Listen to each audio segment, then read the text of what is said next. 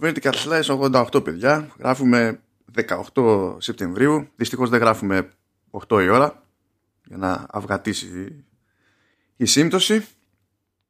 Τι λέει; Γεια σας, χαίρετε χαίρετε σε όλους. Τι έγινε, πώς πάμε, ελπίζω να είστε όλοι καλά που μας ακούτε. Να είστε έτοιμοι, κοσμογονικά γεγονότα. Αυτή τη εβδομάδα χαμός έχει γίνει. Όλα αποκαλύφθηκαν αυτή τη εβδομάδα. Τι, τι είχαμε και τι δεν είχαμε. PlayStation τελικές αποκαλύψεις. RTX 385 εκατομμύρια teraflops στο δευτερόλεπτο από την Nvidia. Apple Event. Κα... Θες να πιάσουμε και καλά, θες να πιάσουμε και αυτά, Night City Wire. Όλα τα είχαμε αυτή τη εβδομάδα. Όχι, δεν λέω να τα πιάσουμε όλα. Λέω, ε, δηλαδή όλα τώρα. Μόνο η AMD έλειψε η καημένη. Έπρεπε να τη βάλουν και αυτή. Έπρεπε να βγει και αυτή τώρα. Αυτή έχει τέτοιο, έχει, πάρει, έχει κλείσει η ημέρα. 28 Οκτωβρίου. Ναι, Φρόντισε ναι. να καθόμαστε και όλοι εδώ πέρα σε αυτή τη χώρα για να παρακολουθήσουμε AMD. Κοίτα, θα, θα έχει τζέρτζελο γιατί θα είναι και η πρώτη φορά που θα πει πέντε πράγματα παραπάνω για την αρχιτεκτονική που θα δούμε στις κονσόλες που θα βγαίνουν δύο εβδομάδες μετά, ξέρω εγώ. να σου πω, εντάξει, να, να μην την ε, αποπέρνουμε την AMD. Μένα μ' αρέσει. Όχι, μια μ' αρέσει, μ' αρέσει. Μ' αρέσει. Έρχεται από κάτω, έρχεται από κάτω. τι έγινε, πώς πάει, τι γίνεται; Τι να γίνει, Λία, συνειδητοποίησα προλίγου ότι είχα βγάλει όλη την ημέρα χωρίς να με δει φως. Α, το έχω πάθει. Τεχνητό ή, ή φυσικό. Ωραίο. Και εντάξει, αν το συνειδητοποίησα ήταν ήδη αργά. Οπότε, τέλος πάντων, η μόνη προσπάθεια που χώρα για να κάνω ήταν να ανάψω μια λάμπα και Ναι, να δω ο- τι θα γίνει. Γενικά όταν το συνειδητοποιείς είναι ήδη νύχτα, οπότε ξέρεις, είναι, είναι ήδη αργά ρε παιδί μου, έχει περάσει. ναι, ναι. Ήτανε, ήτανε γεματούτσικη η Ωραία. ημέρα, η αλήθεια είναι. Ωραία, ωραία. Μπράβο. Πολύ ωραία. Αλλά θα ξεκινήσουμε, αυτή τη φορά θα ξεκινήσουμε λυπηρά, όχι ευχάριστα. Λυπηρά θα ξεκινήσουμε. Θα έχει μια μικρή λύπη. Vertical Slice 88. Πανέτοιμη για υπερεπισόδιο των λυπήρων. Πάει ο Μίσελ Αντσελιλία. Πάει. Έφυγε Πάει, μας άφησε. Τι κάνει; ο τελευταίος δημιουργός της μεγάλης Ubisoft. Αυτός ήταν, δεν είχα μάλλον. Αυτός μας είχε μείνει μάλλον. Και έφυγε. 30 χρόνια. Ξεκίνησε την καριέρα του στη, στη Ubisoft. Τη συνέχισε στη Ubisoft. Ανδρώθηκε στη Ubisoft. Της έφτιαξε τρία μεγάλα franchises. Α, Άντε. Θα βάλω και το Raving Rabbit σε αυτά τα τρία. Yeah, σαν, σαν IP, Σαν να πει, σαν να βγα- πει. βγάζει λεφτά αυτό και δεν είναι ότι βγάζει από τα games, βγάζει από όλα τα άλλα. Ναι, επειδή είναι spin-off του Rayman είναι λίγο έτσι κάπως. Αλλά γενικά ναι, Rayman, Beyond Good and Evil και Raving Rabbits γενικά είναι τα τρία IP που άφησε. Σχετικό τώρα κατά πόσο είναι μεγάλα αυτά. Το Rayman είναι το πραγματικά μεγάλο. Ε, το King Kong είναι το πλάγιο. Αυτό που έσκασε δηλαδή με κολλιά. Το θυμάσαι το King Kong; Α, α, φυσικά, πρώτον, θυ- ε, φυσικά θυμάμαι το King Kong. Δεύτερον, όλοι κάνουν λάθος ε, που πιστεύουν ότι εκείνο το King Kong ήταν μάπα παιχνίδι. Κάνουν λάθος, κάνουν τραγικό λάθος. Κάνανε στην αρχή, κάνανε μετά στις άλλες εκδόσεις που βγήκαν, εξακολουθούν και κάνουν λάθος μέχρι, μέχρι σήμερα. Για- Επίσης, γιατί- παίζοντας King Kong, Γιατί το κάνουν το λάθος αυτό, θες να πούμε λίγο; Γιατί, γιατί τους κάθεται αυτό το λάθος; Τι- γιατί έχουν φανταστεί ότι πρέπει ο άλλος να πάρει ένα παιχνίδι και να το κάνει να είναι ολόκληρο ταβαντούρι. Δεν αντιλαμβάνονται έτσι εύκολα το τι κάνει με, με ένταση της στιγμής και σκηνοθεσία στην ένταση της στιγμής και τα λοιπά. Ήσουν εκεί πέρα σε ένα ρημαδοπέχνιδο που είχε ένα κοντάρι έτοιμο να διαλυθεί, σε ένα χτύπημα ακόμα. Και επειδή δεν είχε επιλογή για τέσσερα μυδράλια και customization και avatar και ναι, choices, choices, choices, ήταν και καλά ένα μονόχνοτο, αδιάφορο πράγμα κτλ. Ναι, αλλά πήγες να κάνεις δύο βήματα μπροστά με αυτό το πράγμα και λες τώρα θα πεθάνω, θα πεθάνω, τι θα γίνει, από πού θα μου σκάσει. Ξέρεις, το, Και το- και το λειτουργούσε. King Kong είχε πέσει στη λαστική παγίδα που πέφτουν δυστυχώς ορισμένα παιχνίδια που αποκτούν απλά κακή φήμη και είναι πολύ δύσκολο να το γυρίσεις μετά. Δηλαδή, ξέρεις, Ήταν και στην εποχή που είχε βγει πλέον η ρετσινιά για, στην οποία είχαν συνεισφέρει τίτλοι και τίτλοι και είχαμε συνεισφέρει και εμείς από άποψη press αν και όχι γενικά και αόριστα και άδικα για τα λεγόμενα movie times. Ήταν στη φάση που ξέρεις, ήταν λίγο του πεθαμαντού το concept. ε, θυμάμαι που το είχαμε κάνει review το King Kong. Δεν, δεν θυμάμαι εγώ το είχα κάνει, εσύ το έχεις κάνει. Κάποιος το είχε κάνει. Εγώ το είχα Εσύ κάνει, το έχεις ξέρεις, κάνει. γιατί θυμάμαι ότι το είχα κάνει εγώ. Γιατί το έκανα στο, στο Xbox, έπαιζα με το χειριστήριο το original, το λεγόμενο Duke. Α, ναι. Ε, ε, ε, σε ένα QTE του, του παιχνιδιού, εκεί που είχε, παίξει, είχε πέσει και καλά μια πέτρινη στήλη, ξέρω εγώ, και έπρεπε πανικόβλητος να περάσω από μέσα. ναι, και το τέτοια. θυμάμαι, το θυμάμαι. Ναι, όντως τώρα Το το. έκανα αυτό σε μερικές φάσεις του παιχνιδιού. Εκεί πέρα λοιπόν με βάρεσε η πρώτη μου τενοντίτιδα. Τώρα μου έρχεται, το- μου έρχεται. Και το είχε βάλει 7 από ό,τι θυμάμαι. Του είχα βάλει- δε- να σου πω αλήθεια, δεν, θυμ, δεν θυμάμαι αν του είχα βάλει 7 ή 8. Αλλά τέλος πάντων Μπορεί, μπορεί να το είχες βάλει και 8. Ballpark. Μπορεί να το είχες βάλει και Ballpark. 8, ναι.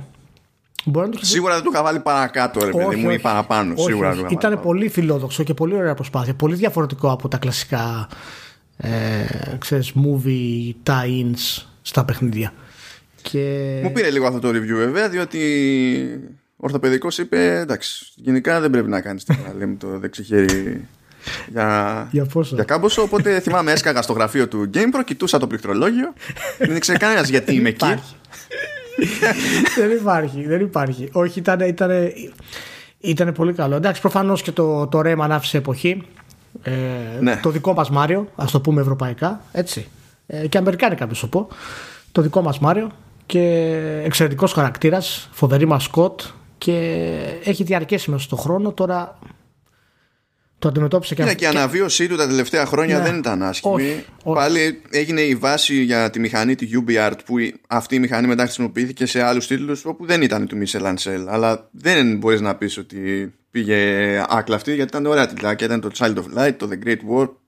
Σίγουρα ξεχνάω τουλάχιστον άλλο ένα.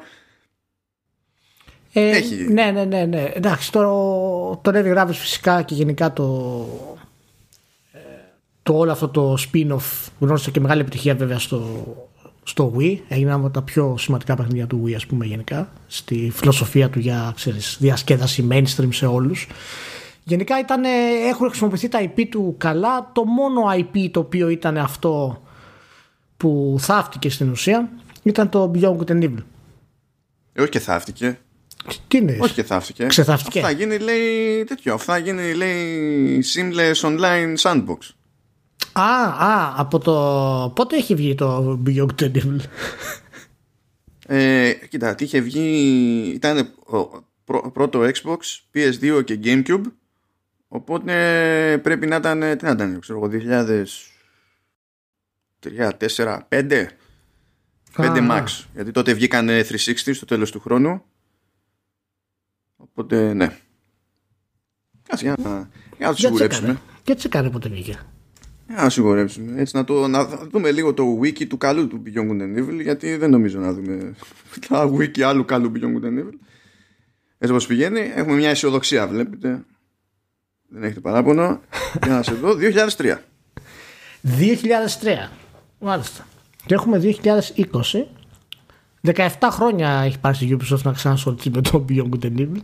Ε, ναι, που το έστεινε, το έκανε, του έριξε ένα άκυρο, το ξεκίνησε από την αρχή, το Ναι. ξαναπαρουσίασε το 2017. Ε, εντάξει, εγώ εξεπλάγει λίγο είναι η αλήθεια. Πρώτο γιατί δεν είχα ακούσει ε, κάτι ιδιαίτερο από τον Νανσέλ. Αν θυμάσαι ήταν και αυτός που έκανε τις παρουσιάσεις του Beyond Good and Evil. Οπότε φαινόταν ότι τέλος πάντων έχει επιστρέψει γιατί γενικά το Beyond Good and Evil ήταν ε, μέρος της, ε, του πάθους του, της ζωής του ας πούμε. Ήθελε να το κάνει και να το συνεχίσει. Ε, και τώρα αυτό είναι κάπως έτσι ξαφνικό για μένα είναι η αλήθεια. Αν και τα τελευταία δείγματα δεν ήταν θετικά. Η σιωπή γενικά γύρω από την ανάπτυξη του παιχνιδιού. Ε, τα περίεργα περί χρησιμοποίησης του κοινού. Η αμφιβολία. Έλα, δεν σ' άρεσε. Δεν δεν θα έδινες δικό σου original art και, και μουσική ως freelancer στο φρόντο; Ε, Σίγουρα, εντάξει, θα έδινα. Θα έδινα. Να πάρω δικό μου art, θα τι κάνω. ε, ναι, δεν ξέρω. Εντάξει, ήταν. εντάξει, φαίνεται ότι ήταν στα, στα όρια του. Ίσως ήταν τραβηγμένος πολύ ακόμα και στο, και στο να γυρίσει. Δηλαδή, ακόμα και όταν ασχολήθηκε με τον Beyond Good and Evil, ήταν γενικά μέσα στο αποφασισμένος ότι δεν τραβάει και προσπάθησε απλά έτσι να δει πως υπάρχει κάτι. Γιατί τώρα πα στο. Μπορεί, ίσως και, το, Ναι. ίσως και το Wild να του είπαν: OK, κάντο ξέρω εγώ, επειδή έχει σκάλωμα υποτίθεται προσωπικό Ναι. με τη, τη φύση και, και τα λοιπά. Ίσως για να τον κρατήσουν, αλλά από ό,τι φαίνεται ούτε αυτό πρέπει να είναι επιχείρημα πλέον γιατί το άφησε και γεια σας. Ναι. Και πάει στο πραγματικό το, το Wild. Ναι. Καλά κάνει να είναι καλά. Ευχαριστούμε πάρα πολύ για τις αναμνήσεις και την καλλιτεχνία που μας προσέφερε. Ε, να το δούμε και λίγο έτσι συμβολικά. Ότι ξέρεις αμέσως όταν ανακοινώθηκε το remake του Prince of Persia του 1 και έκλεισε ο κύκλος που ξεκίνησε τη νέα Ubisoft με τον πιο άδοξο τρόπο φεύγει και τελικά ο αγαπητός Ansel. Πλέον επίσημα μπορούμε να μιλάμε για την απόλυτη νέα Ubisoft και ότι η παλιά Ubisoft έχει ολοκληρωτικά πεθάνει. Μπορούμε να το πούμε αυτό; Ε, εντάξει, σε συμβολικό επίπεδο ναι. Mm. Νομίζω ότι έχει πεθάνει από πιο πριν. Ναι, θέλω να πω ότι έχει ένα closure τώρα για μένα τουλάχιστον. Δηλαδή όλα, όλα αυτά τα πράγματα τα οποία την κάνανε μεγάλη, ε, βασικά μάλλον πράγματα που την κάνανε μεγάλη, ε, τώρα έχουν κλείσει, δηλαδή τελειώσανε. Και μπορεί το μέλλον να φέρει κάτι άλλο διαφορετικό καινούριο. Δεν το δείχνει, αλλά μπορεί. Αυτό είναι το, το θέμα. Είναι ότι δεν δείχνει τόσα χρόνια να προσπαθεί να χτίσει Πώς να σου το πω, έστω επικοινωνιακά, γιατί δεν ξέρω τώρα από πίσω ναι. πώς το λειτουργούν ακριβώς, αλλά σίγουρα δεν προσπαθούν να χτίσουν, ξέρεις, μία, δύο, τρεις προσωπικότητες για να πεις ότι μπορώ να φανταστώ ότι κάποιος κρατάει το χαλινάρι. Αντί να φαντάζομαι ένα χαλινάρι μόνο του, το φυσάει ο αέρας. Αλλά. Ναι, να δω τι χαλινάρι είναι αυτό. Ε, και πώς η Ubisoft αναμένεται να περάσει τα ενία από τον Ansel σε κάποιον άλλον, εάν αναμένεται να το κάνει αυτό. Η ενδείξη φαίνεται ότι δεν θα το κάνει αυτό. Πάει σε ένα κοινόβιο development, ξέρω εγώ, όπως συναντάμε στην EA και στην Activision, όπου ξέρεις δεν υπάρχουν οι star developers να οδηγήσουν ε, την, την έμπνευσή τους. Το έγραψες κιόλας αυτός σε ένα post που έκανες στο, στο facebook; Για πώς θα περάσουν αυτά τα, τα ενία από το άλλο. Νομίζω ότι δεν το κόβω μάλλον.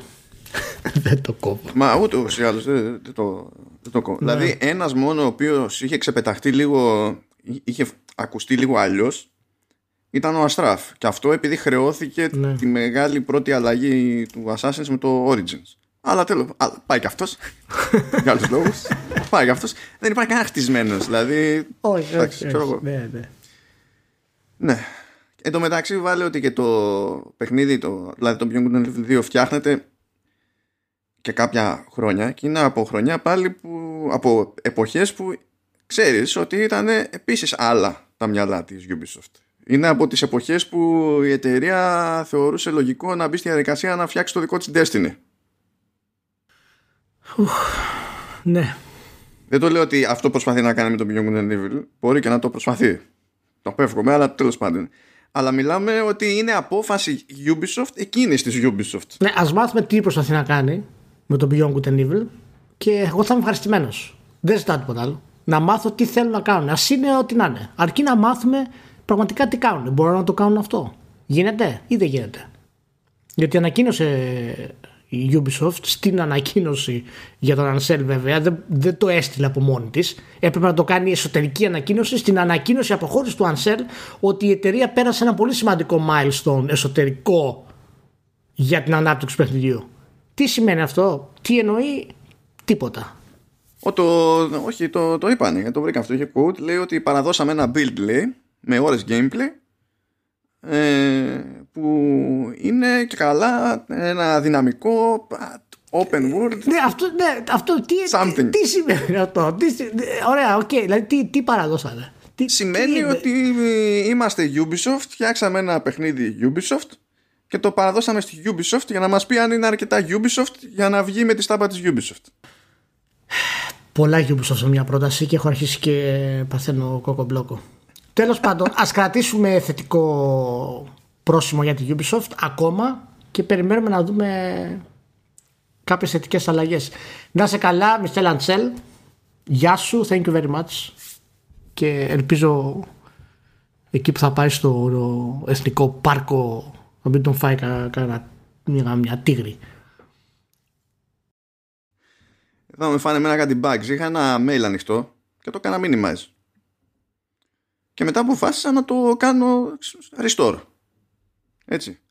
Άνοιξε το παράθυρο, απλά αποφάσισε ότι δεν θα έχει mail μέσα δεν θα έχει κανένα στοιχείο, θα, γράφει, θα είναι κενό και θα λέει δεν υπάρχει θέμα. Κατά τα άλλα, εγώ έκανα μήνυμα σε συγκεκριμένο mail. Ευχαριστώ, Μπέτα. Και όχι τίποτα άλλο. Το χρειάζομαι το mail αυτό γιατί πάμε στο επόμενο θέμα. Το επόμενο θέμα, που είναι ξεκάθαρα και το σημαντικότερο, ήταν το Nintendo Direct Mini. Ναι. Που είχε ένα μάτσο από τίτλους τρίτων για το Switch. Πρέπει κάποιος να πει στη Nintendo ότι δεν είναι να κοροϊδεύει τον κόσμο και να κάνει τα live stream, τα live stream τέλος πάντων, να κάνει τα streams αυτά στα, στα 60 frames και μετά να βγάζει Mario All Stars και να μην μπορεί να βαρέσει 60. Αλλά τέλος πάντων... Δεν κατάλαβα. Ε, Κάνεις επίθεση Nintendo. Επιτίθεση, Κάνω επίθεση. επίθεση Ναι, στην ρε, παιδί, Nintendo. Ρε παιδί, κοίτα, θυμάμαι, θυμάμαι όταν έμπαινα στο Games Press για να πάρω επίσημα screenshots για παιχνίδι του Wii U και ήταν 4K τα screenshots. δηλαδή καταλαβαίνω, αλλά ξέρω εγώ. Δεν να σου πω κάτι. Δεν στέει η Nintendo, ρε φίλε. Αυτά είναι το τέτοιο. δηλαδή, αυτές είναι ε, ε, η ποιότητα που χρειάζεσαι. Στο περιοδικό, δηλαδή, όταν, κάνεις, ε, όταν εκτυπώσει για εικόνα, πρέπει να έχει καλή ανάλυση. Στο περιοδικό, ναι, στο, εκεί, εκεί το, το δεχόμουν. Θα ήθελες ένα screenshot, ρε παιδί μου, που θα ήταν 700 μέγα για να κάνει για εξώφυλλο, αλλά ήξερες ότι δεν χώραγε ούτε στο cartridge, ξέρω εγώ μετά. Το ξέρεις ότι αυτό είναι μια ανομαλία που έχουμε έτσι γενικά. Δηλαδή, αν δεις, ας πούμε, εικόνα παιχνιδιού του Switch σε ένα site, ε, θα αρχίσεις να το κράζεις. Πρέπει να δεις τη 4K εικόνα του σε ένα site και μετά να πας στο παιχνίδι να δεις τη μούφα και να μην σε νοιάζει. Έχουμε αυτή την ανομαλία. Απλά θέλουμε να το δούμε να είναι super. Το τι παίζουμε δεν έχει σημασία. Είναι άλλο, άλλο καπέλο. Άστο, άστο, άστο να πάει. Είχε λοιπόν έτσι ένα show μικρό έτσι γρήγορο. Ένα, κράτησε χοντρικά 15 λεπτά. Μια, Τελεία. μια χαρά. Μ' αρέσουν αυτά της Nintendo. Ναι, ήταν ωραία. Είναι εμβόλυμα. Τακ, τακ, τακ, τακ. Και επειδή είναι Nintendo, έτσι, να πούμε πώς φαίνεται ότι μια παρουσίαση είναι Nintendo. Τελειώνει και καλά, θα ήθελε να κάνει ένα μπαμ. Έτσι. Τελειώνει και τελειώνει με το όρι της Microsoft. και λες είναι αναγνωρίζω το χιούμορ είστε ό,τι πρέπει για, για έξοδο και πήρε. Δεν υπάρχει, ρε. αποδέχομαι Δεν υπάρχει καλύτερη εταιρεία, ρε. Δεν υπάρχει. Είναι, είναι, ανεπα- είναι δηλαδή το, το επίπεδο τρολαρίσματος της Nintendo που κάνει αυτή τη στιγμή. Έτσι, είναι, είναι πέρα από κάθε. Είναι αλλού τελείως. Υδρώνει όλος ο πλανήτης για τη Microsoft και τη Sony και η άλλη βγάζει στο Switch Ori and the Will of the Wisps σε Nintendo Direct. 15 λεπτά. Λοιπόν, να σου πω τώρα. Εντάξει. Ναι. Είχε και άλλα ωραία όμως, ε. Είχε και άλλα, είχε και άλλα. Είχε ωραία, τα, είχε ωραία πραγματάκια που δένουν και με τις άλλες συζητήσεις που θα κάνουμε. Αλήθεια είναι. Ναι. Α, σκέ, σκέψου το εξής. Ανακοινώνονται δύο καινούργια Monster Hunter. Που ξέρουμε ότι εμπορικά δεν είναι αμελητές ποσότητες. Πλέον όχι, ναι.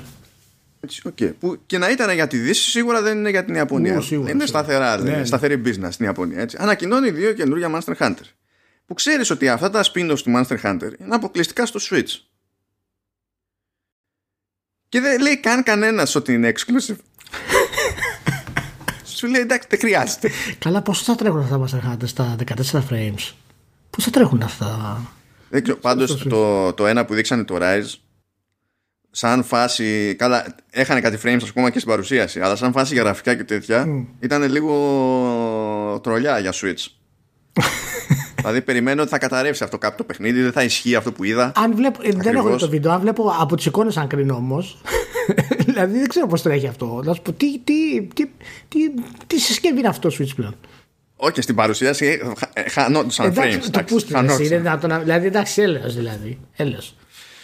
ναι ήταν λίγο τέτοιο Δύο, ναι, ήταν αυτό δύο είπες, ε, το Rise και το Wings of Ruin.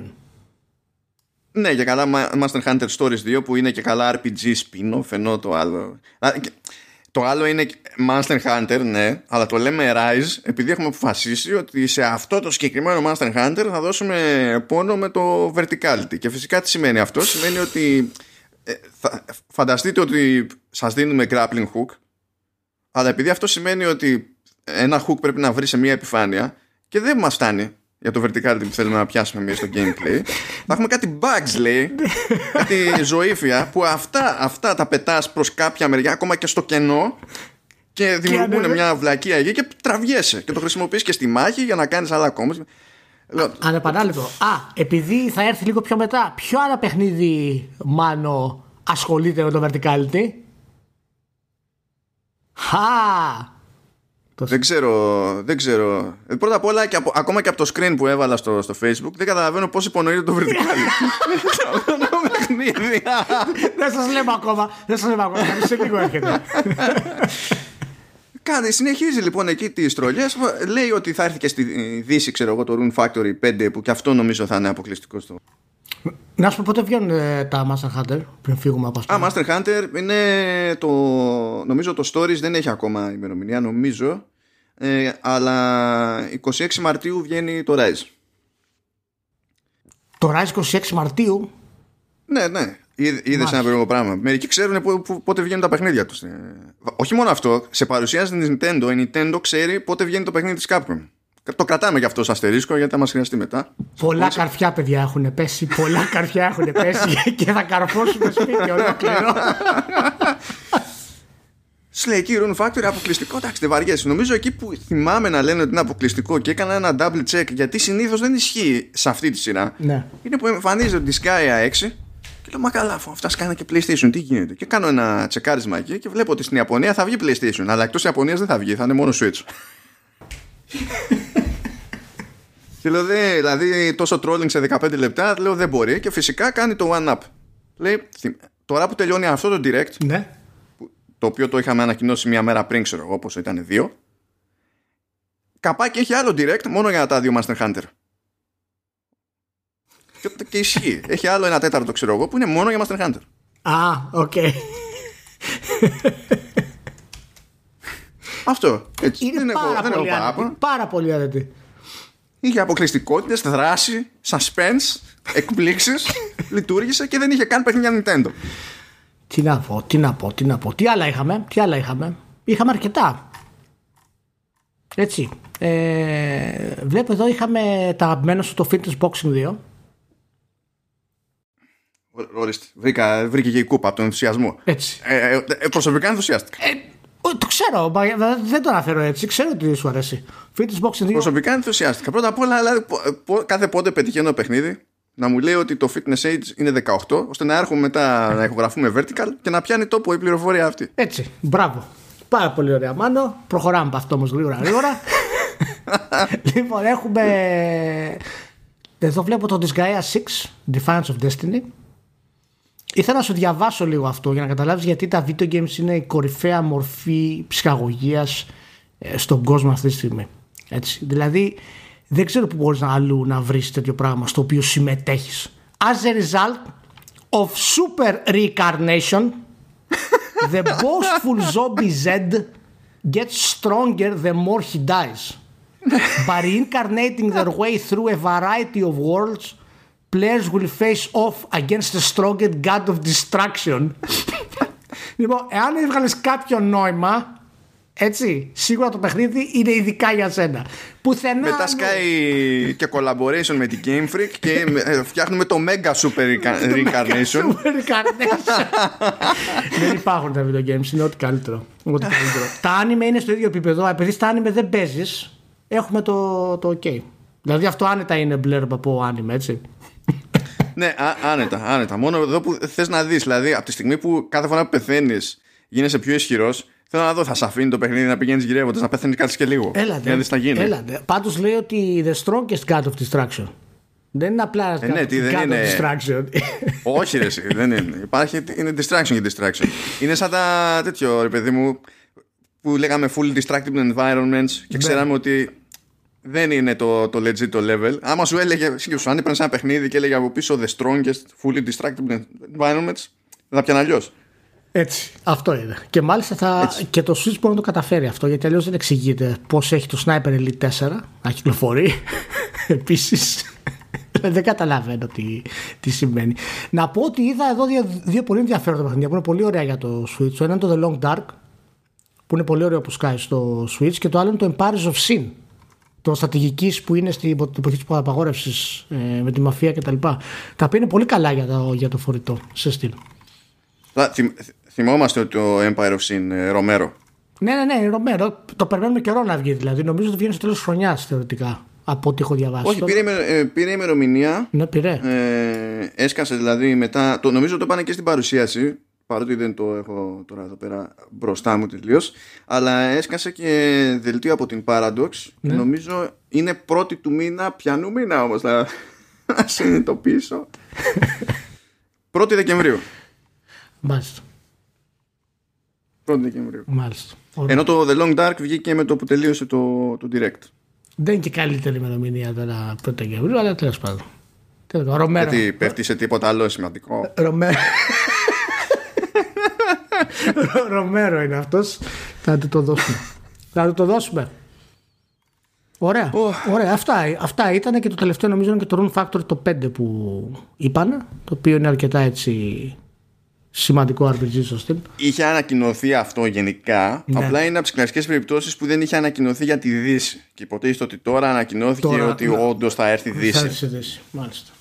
Ωραία, ωραία, πολύ ωραία. Προχωράμε Ωραία. με ενέργεια. Τώρα ήρθε, ήρθε η ώρα να πιάσουν τόπο έστω μερικές πόντες. Είχαμε το PS5 Showcase, ηλιά. Ναι. Ναι, ναι. Ε, έγινε αυτό προχτές. Παρασκευή γράφουμε, έγινε την Τετάρτη. Ανακοινώθηκαν τα πάντα. Ε, νομίζω έχει ψωμί να συζητήσουμε για ορισμένα πραγματάκια. Έχει, έχει. Έχει, έχει ψωμί που δεν έπρεπε να έχει βασικά. Έχει και από, και από αυτό. Έχει αυτό που έπρεπε και αυτό που δεν έπρεπε. Ναι, ναι. Γενικά, εάν το πάρουμε σαν σύνολο, το πώς έχει παρουσιαστεί η νέα γενιά, θα πρέπει να τους δώσουμε αρνητικό πρόσημο. Δηλαδή, αν ήταν παιχνίδι, οριακά θα παίρνει πέντε. Άντε έξι αν θέλουμε να είμαστε χαροποί έτσι ιδιαίτερα, αλλά λογικά εγώ θα τους έβαζα ένα πέντε οριακό. Οριακό. Κάτω από το King Kong δηλαδή. Κάτι το King Kong. Για πες μου γενικά πώς τα, πώς τα είδες, τι... Λοιπόν, ως παρουσίαση η παρουσίαση ήταν ωραία. Δεν είχε πάρα πολλά παιχνίδια. Ναι. Αλλά ανέπνεε το, η παρουσία, ως παρουσία κάθε παιχνίδι. Ναι. Δεν έχω παράπονο, το προτιμώ έτσι. Τελείωσε, και όταν τελείωσε η παρουσίαση, εγώ ήμουν ευχαριστημένος. Mm. Λέω, οκ, καλή φάση. Βγάλαμε και τις τιμούλες, 4 εκατοστάρικα το Digital Edition, 5 εκατοστάρικα η έκδοση με το, με το Drive. Ξέρουμε ότι βγαίνει η Ευρώπη 19 Νοεμβρίου, πάρα πολύ ωραία.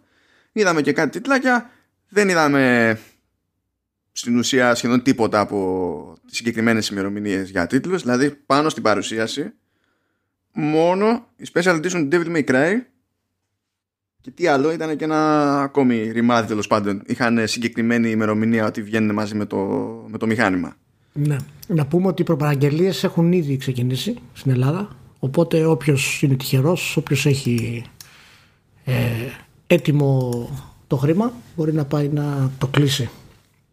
Το χρήμα, τέλος πάντων. Κάποια μαγαζιά ήταν 50 ευρώ, ξέρω εγώ. Δεν θυμάμαι ποιο ήταν η- το Public. Ναι, και, και σε κάποιες περιπτώσεις ήταν ε, προεξόφληση. Ναι, Το φάνηκε και αυτό. προεξόφληση. Ναι, ε, ε, ελληνικό το θεωρώ. Ναι, εκεί γέλασα, εκεί γέλασα λίγο. Λέω, Ελληνικό κα- το κάτσε ρε θεωρώ. φίλε. Κάτσε ρε φίλε. Ωχ, Παναγία μου. Ναι. Οκ. Τέλος πάντων, ναι. ε, λες. μέχρι εκεί ήμουνα καλά. Μετά, δυστυχώς, δεν μου κόπηκε το ίντερνετ. Αν μου είχε κοπεί το ίντερνετ, θα ήμ- συνέχιζα να είμαι καλά. Αλλά πριν φτάσουμε σε εκείνο το σημείο, ας ασχοληθούμε με το περιεχόμενο της ίδιας παρουσίασης σε παιχνίδια. Λες, ωραία, ξεκινάμε. Ανακοινώνεται το Final Fantasy 16. Λες, κάνει μπαμ. Αυτό το πράγμα έχει κλασικό ε, το γνώριμο design Final Fantasy από τα τελευταία χρόνια. Δεν πειράζει. Καλή καρδιά. Λέει εκεί PlayStation Console Exclusive. Και σε εκείνο το σημείο ήταν που γράφω online Ελπίζω όλοι να εννοούμε το ίδιο Με αυτόν τον όρο. Έπρεπε να το είχα παίξει το στοίχημα αυτό Το φδιάν Ναι, ναι. Αλλά τέλος πάντων. Ναι. Τέλος πάντων. Σκάει μετά το, το Miles Morales Πάρα πολύ ωραία. Βλέπουμε και λίγο περισσότερο gameplay. Λέει Holiday 2020 Λέω περίεργο. Περίεργο. Να μην έχει συγκεκριμένη ημερομηνία ακόμη το, το Morales Οκ. Μετά είχα μια ανακοίνωση ακόμη Hogwarts Legacy Λέω κοίτα να δεις Το Hogwarts φαίνεται πιο cool από το Final Fantasy 16 Περίεργα πράγματα Τι θα σημαίνει αυτό κανείς δεν ξέρει Α, το μενού είχε Call of Duty Εντάξει, κλασικά βαρετά πράγματα. Ξεκινάμε Ναι. α, multiplayer α, ε, αποκλειστικά για PlayStation. Τα κλασικά trick τώρα του. ε, Εντάξει, Ναι. λες, οκ, από εδώ πάνε και οι άλλοι. Μετά έχετε η Capcom που. Η Capcom έχω να πω ότι συστηματικά σε διάφορες παρουσιάσεις μέχρι στιγμής ξελασπώνει κόσμο. Ισχύει. Ισχύει. Σκάει με νέο τρέιλερ για το, για το Resident Evil 8 Village ή Village Resident Evil 8 με όποια σειρά γουστάρετε κτλ. Δεν είναι κάτι νέο, αλλά λες, οκ, καλή φάση. Το Καλό. δέχομαι. Καλό, καλό. Και ευτυχώς υπάρχει Capcom γιατί αργά ή γρήγορα σκάει η Bethesda. Οκ. Και βλέπεις τη φάση με τον Deathloop που έχει καθυστερήσει, έχει πάει για το 2021. Λέει επίσης ότι είναι PlayStation Console Exclusive. Ερωτηματικό. Ναι, ναι, of course, σίγουρα. Σίγουρα. Είναι 100%. Η Bethesda είναι που έχει, έχει βγάλει το Skyrim σε, σε, σε κινητά και σε ρολόγια. Σίγουρα είναι αποκλειστικός στο PlayStation 5. Συνεχίζω, αλλά τέλος πάντων διατηρούν μια ροή. Devil May Cry 5 λέει Special Edition. Λες δεν πειράζει, ωραίο το παιχνιδάκι. Επίσης αποδέχομαι, λέει Available digitally at launch. Εντάξει, κάποιος να τρώει ξύλο έστω day one. Σωστό και αυτό. Μετά έχετε ο Lord Lanning να δείξει τέλος πάντων Soulstorm, Oddworld. Δεν με ενδιαφέρει τι θα δίνει από το παιχνίδι. Εγώ απλά χαιρόμουν που εμφανιζόταν ο Lanning. Λέω εντάξει, τιμή και δόξα. Ναι, Μπράβο, άντε είναι, να δει το είναι παιχνίδι. καλό γιατί μου άρεσε που εμφανίστηκε και ο ίδιος και ήταν έτσι σημαντικό. Γιατί είναι δημιουργός που ξέρεις δεν βάζει νερό στο κρασί του. Άμα δεν βγει το παιχνίδι όπως το θέλει, δεν το βγάζει καθόλου. Αποχωρεί τελείως.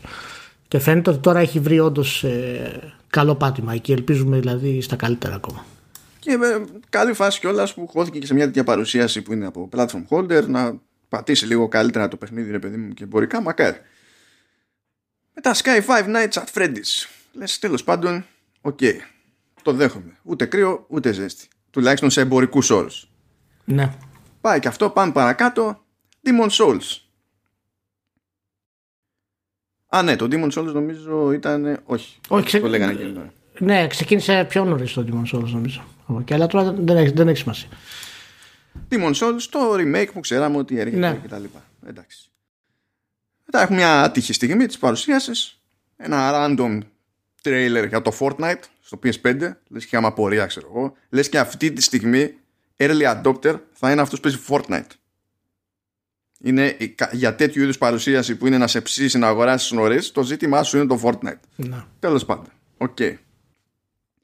Για ημερομηνίες τα λοιπά είπαμε. Έκλεισε η παρουσίαση τσαχπίνικα, δεν λέω γιατί ανακοινώθηκε νέο God of War. Ναι. Είναι, ταιριάζει για κλείσιμο παρουσίασης. Και πέρα από τα hardwareικά και τις ημερομηνίες, είχαμε υποτίθεται και το PlayStation Plus Collection. ναι. Έτσι ωραία ήταν αυτά στημένα. No problem. από πού θες να το πρωτοπιάσουμε; Θες να μιλήσουμε λίγο πρώτα για τα παιχνίδια που είναι έτσι το πιο άμεσο; Να πιάσουμε τα παιχνίδια. Μια γενική ας πούμε περιγραφή. Ε, για μια ακόμη φορά εγώ απογοητεύτηκα. Ήταν απογοητευτικά όσα είδαμε από τα παιχνίδια. Ε, για το θέμα της νέας γενιάς. Το μοναδικό πραγματικά που άξιζε ήταν το, το Village. Όχι απαραίτητα γιατί φαίνεται ότι είναι κάτι ιδιαίτερο, αλλά γιατί φαίνεται ότι έχει από πίσω καλλιτεχνική δύναμη. Φαίνεται ότι η Capcom δεν κάθεται απλά να κάνει ε, αναμάσιμα. Φαίνεται ότι προσπαθεί να επαναφέρει το franchise δυναμικά ε, στη, στη βιομηχανία. Ε, τα υπόλοιπα εγώ προσωπικά ε, απογοητεύτηκα. Είναι και ο λόγος που γενικά όλες οι παρουσιάσεις με έχουν απογοητεύσει. Ε, καταλαβαίνω ότι φυσικά δεν είναι απαραίτητο ότι πρέπει να έχεις οπωσδήποτε κάτι, να έχεις 5-6 παιχνίδια να δείξεις τι έρχεται στη νέα γενιά, αλλά να μην έχεις δείξει τίποτα και οι δύο εταιρείες που να είναι νέα γενιά και να πεις αυτό είναι νέα γενιά νομίζω ότι είναι, είναι πολύ περίεργο. Τι μπορεί να μείναμε στα ίδια. Δηλαδή, από τη μία μεριά πάλι έχουμε να λέμε ότι υπάρχει το Ratchet και από την άλλη υπάρχει το Timed Exclusive που είναι το The Medium. Αυτά έχουμε να πούμε. Και καλά, Ναι. ξέρεις ότι. Τα μοναδικά Έχουνε- είναι ακριβώς, τα μοναδικά είναι το The Medium το οποίο είναι αυτό που έχουμε δει, το είδαμε για ένα-ενάμιση λεπτό. Το Ratchet το οποίο το έχουμε δει, τα οποία δείχνουν ότι είναι next gen και τίποτα άλλο. Ε, αλλά ούτε καν ξέρουμε πώς παίζει το Medium για να είμαστε σίγουροι τι θα κάνουμε και δεν υπάρχει τίποτα άλλο να δούμε. Η, η ανακοίνωση του God of War στο τέλος φυσικά εγώ θεωρώ απογοητευτική να σου πω την αλήθεια όχι γιατί είναι, είναι πρόβλημα να βγάλεις τον God of War φυσικά αλλά το γεγονός ότι το εμφανίζεις και μαθαίνουμε ύστερα ότι είναι cross-gen είναι για μένα ιδιαίτερα απογοητευτικό. Α σου πω και να μην είναι και να μην ήταν. Ναι. Εμένα ξέρεις, άρχισα να με ζουν τα φίδια μόλις είπε 2021. Ναι, ου, ναι ούτως ή άλλως. Αλλά καταλαβαίνετε, θέλω να πιστεύω ότι αν δεν ήταν cross-gen δεν θα ήταν 21. Δηλαδή η θεωρία τουλάχιστον στο κεφάλι με μένα αυτό ναι. λέει. Αλλά δεν ξέρω ακριβώς ποτέ τι, πώς θα σκέφτεται η, η Sony. Ε, το Final Fantasy ήταν τραγικό. τραγικό. Ήταν τραγικό. Δηλαδή ακόμα και τα voice overs που είχαν τουλάχιστον στο μισό τρέιλερ φαινόταν ότι όχι μόνο δεν τα έχουν περάσει από editing, ήταν άλλα άλλων. Η ατμόσφαιρα ήτανε, και... Ήταν χειρότερα από τα voice overs του Resident Evil. Ναι. Στο Resident Evil τα voice overs είναι επίτηδες μάπα. Ναι, ισχύει. Ήταν εντελώς εκτός τόνου των σκηνών. Ε, φαινόταν ότι ξέρεις, στην αρχή έχει κάποιος κάνει voice over τις φωνές επάνω στους χαρακτήρες στο βίντεο ε, τα γραφικά του ήταν μετριότατα δηλαδή ήταν κανονικά γραφικά της, αυ, αυτής της γενιάς που έχουμε τώρα ε, ήταν ένα συνοθήλευμα από γίγαντες πάλι που εμφανίζονται και The Crystals και τα λοιπά και ήταν ένα... Μόλις άκουσα Crystals λέω καλά άντε πάλι μόνοι με, με κρυστάλλους μετά σκάνε ξέρεις, να δείξουμε τα Samuels για να απορροθούν ναι. ε, μπράβο παιδί μου μπράβο. Τι θα γίνει τώρα; Φαινόταν ένα πράγμα πάλι που μου θύμιζε την αρχή όταν δείχναν το Final Fantasy 15 ένα συνοθήλευμα από ιδέες. Η μάχη του το οποίο είναι, φαίνεται ότι είναι μάλλον μια μεταξέλιξη ας πούμε του, ε, της μάχης του 15 ε, ήταν τι να πω πραγματικά. Ε, ήταν, δηλαδή με απογοητεύσει περισσότερο από οποιοδήποτε άλλο παιχνίδι που είδα στο, στο event. Τα υπόλοιπα πάλι δεν ήταν κάτι ιδιαίτερο δεν ήταν κάτι καινούργιο όλα ήταν ε, φαινόταν ότι είναι παιχνίδια αυτής της γενιάς. Ναι, ναι, με, με λίγο spice up αν βάλει λίγο καλύτερο ας πούμε το, το Call of Duty ας πούμε. Αλλά το Call of Duty έχει τέτοια μηχανή γραφικών Δηλαδή και το, το περσινό να πάρει Call of Duty και να το δείξεις σε ένα τρέιλερ, θα νομίζω ότι είναι νέα γενιά, αν μα το πει κάποιος. δηλαδή. Ναι, εντάξει. Ναι. Δεν, το, δεν το καταλαβαίνω αυτό το πράγμα τι συμβαίνει. Δεν ξέρω σε πώ σου κάθεται αυτό το πράγμα, αλλά. Δηλαδή... Κοίτα, εμένα ξέρεις ότι σε αυτό το στάδιο, ρε παιδί μου, δεν έχω. Δεν, δεν περιμένω να μου τάξει ο άλλος και να με εντυπωσιάσει τόσο. Προ, προτιμώ αυτό το πράγμα που συμβαίνει τώρα από αυτό που παθαίναμε παλιότερα που έδειχνε ένα tech demo που δεν γινόταν μετά ποτέ παιχνίδι, ξέρω εγώ. Ναι, ρε, αλλά σε κανένα showcase. Κάτι, κάτι, κάτι να εντυπωσιαστούμε, κάτι να ευχαριστηθούμε πραγματικά δηλαδή και ιδιαίτερα σε ένα, θα το πούμε λίγο μετά αυτό πιστεύω, δηλαδή σίγουρα το, θα το αναλύσουμε, σε, ένα, σε μια παρουσίαση η οποία ανακοινώνει τιμή που είναι πιο ακριβή από τον ανταγωνισμό και ανακοινώνεις και πανάκριβα παιχνίδια, δεν έχεις να δείξεις κάτι το οποίο να πει ο άλλος αυτό πραγματικά αξίζει, παιδιά. Δεν πειράζει την ακρίβεια της τιμής. Πάμε. Είμαστε καλύτεροι.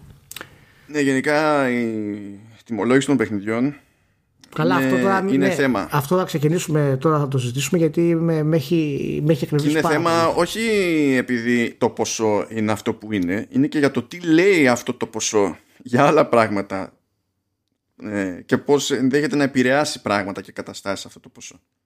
Γιατί ακόμα και αν ξυπνήσουμε αύριο και τυπώνουμε χρήμα ε, πάλι το 80 ως εξέλιξη θα έχει κάποιες επιπτώσεις στην εικόνα που δημιουργείται για, για τις πλατφόρμες και για τη γενιά ολόκληρη. Ε, ναι, οπότε μπορούμε να πάμε τώρα σε αυτό αν θέλεις. Τα παιχνίδια αυτά ήταν ε, για μένα. Γενικά είμαι απογοητευμένος από όλες τις παρουσιάσεις των εταιριών. Ε, μοναδικό έτσι πραγματικά ωραίο ήταν φυσικά η παρουσίαση του Ratchet στο προηγούμενο showcase. Το βίντεο της Microsoft το καινούριο για το S το οποίο ήταν εξαιρετικό. Ε, και αυτό. Όλες οι μεγάλες παρουσιάσεις υπόλοιπες είτε είναι έχουν ε, καταστραφεί στην ουσία από το Halo Infinite ας πούμε που ανάγκασε την Microsoft να το πάει εντελώς πίσω για να μπορέσει να το φτιάξει είτε από ένα τρέιλερ του God of War το οποίο δεν σημαίνει τίποτα στην πραγματικότητα. Ε, δεν ξέρω, δεν ξέρω. Είμαι γενικά έτσι πολύ, πολύ επιφυλακτικός. Περίμενα δηλαδή κάτι, ένα-δύο πράγματα παραπάνω, τα οποία μας οδηγούν γενικά και στο, στο θέμα της, ε, της τιμής τώρα. Βασικά πριν πιάσουμε στα αλήθεια το θέμα της τιμής. Ναι. Να νομίζω ότι επιβάλλεται αυτή τη φορά να σταθούμε λίγο στην επικοινωνία. Διότι έχω χρόνια να τσαντιστώ έτσι και να δω και τόσα κουφά να γίνονται στο πλαίσιο μίας παρουσίασης και μόνο. Τελειώνει η παρουσίαση και μαθαίνουμε από tweet του Τζοφ Κίλι ότι το Demon Souls είναι τίτλος λανσαρίσματος. Το ίδιο ισχύει, έτσι με τον ίδιο τρόπο μάθαμε με άλλο tweet του Τζοφ Κίλι ότι το τίτλος λανσαρίσματος είναι και το Miles Morales. Έχει τελειώσει παρουσίαση της Sony που έχει βγάλει φόρα παρτίδα και λέει γιορτές 2020 η Sony δεν δίνει ημερομηνία και καπάκι ο Κίλι δίνει ημερομηνία και καπάκι βγαίνει επίσημο blog post στο, ε, στο blog της Sony για το PlayStation που λέει εκεί ότι θα είναι τίτλος launch. Έχεις κάποια εξήγηση για αυτά, γιατί εγώ δεν έχω. Δεν μπορώ να σκεφτώ δηλαδή πώς σε ένα, Να σε ένα event... το οποίο έχω κι άλλα. Ναι, δε- δηλαδή δεν καταλαβαίνω πως σε ένα event το οποίο είναι η παρουσίαση της τιμής σου, το πιο σημαντικό σου event, καταλήγεις και στο ανακοινώνει παιχνίδια of Kill. είναι, είναι, ε, είναι, είναι- γενικά ό- όλο αυτό το πράγμα ήταν απαράδεκτο βγαίνει και λέει για το Final Fantasy ότι είναι console exclusive το οποίο δεν ισχύει. Όχι επειδή βγαίνει σε PC γιατί όταν σου λέει άλλος console exclusive σου, στο λέει επειδή αφήνει το ενδεχόμενο για το PC οκ. Αλλά όταν σου σκάει μετά τον αστερίσκο και σου λέει ότι για άλλα formats υπάρχει limited exclusivity ξέρω εγώ και μετά τα άλλα formats βλέπουμε αυτό δεν σημαίνει console exclusive. Αυτό σημαίνει άλλο πράγμα. Και νομίζω είναι η πρώτη φορά που πετυχαίνω μέχρι στιγμής να χρησιμοποιείται έτσι ο όρος. Αυτό είναι αρνητική εξέλιξη στην επικοινωνία γενικότερα και αποφάσισε να το κάνει η Sony. Ενώ πάει να ξεκινήσει η γενιά από, σχέση, από, από θέση ισχύω με όλη την καλή θέληση του, του κόσμου με το, με το μέρος της με χτισμένα franchises να θεωρείται η ασφαλής επιλογή και κάνει κάτι τέτοια σαν να είναι underdog και να πρέπει να παλέψει με νύχια και με δόντια να καταφέρει να κρατήσει κεφάλι πάνω από το νερό. Δεν μπορώ να το καταλάβω αυτό το πράγμα. Δεν μπορώ να καταλάβω το να μην εμφανίζεται πουθενά τι ισχύει για το Demon Souls μετά να ανεβάζει στο δικό της κανάλι στο YouTube το trailer που έλεγε ότι θα βγει και στο PC μετά να το κατεβάζει και να το κατεβάζει και από το αντίστοιχο post στο δικό του το blog και να ανεβάζει άλλο που δεν μιλάει για έκδοση του, του, του PC. Τι είναι, και να σου λέει μετά είναι human error. Τι πρώτο ήταν human error; Δεν αναφέρθηκε πουθενά σε θέμα backwards compatibility. Τα σχόλια τα έξτρα που γίνανε έγιναν σε συνεντεύξεις του Jim Ryan που βγήκανε παράλληλα με την παρουσίαση στο, στη Washington Post και στο Famitsu. Κάθεσαι και κάνεις ένα ολόκληρο σαφάρι για, για πράγματα που κάποια είναι απαράδεκτο να τα μαθαίνεις από οποιονδήποτε άλλο εκτός από τη Sony και μερικά είναι άκυρο να μην ταχώνεις την παρουσίασή σου που υποτίθεται ότι είναι η τελική σου ρε παιδί μου πριν το, το, το λανσάρισμα. Και δεν είναι μόνο αυτό. Ε, έχω την αίσθηση ότι η Sony έκανε ξαφνικά απότομα και απροσδόκητα μια στροφή στρατηγική της έχοντας θορυβηθεί λίγο από τις θετικές ανταποκρίσεις που έχει πάρει το, το Game Pass και η Microsoft και με το θέμα της τιμής και θέλω να το πιστεύω αυτό γιατί αν δεν το πιστέψω αυτό θα πρέπει να πιστέψω ότι πολύ απλά ε, επίτηδες αποφάσισε να παραπλανήσει ε, το κοινό για το τι πρόκειται να κάνει.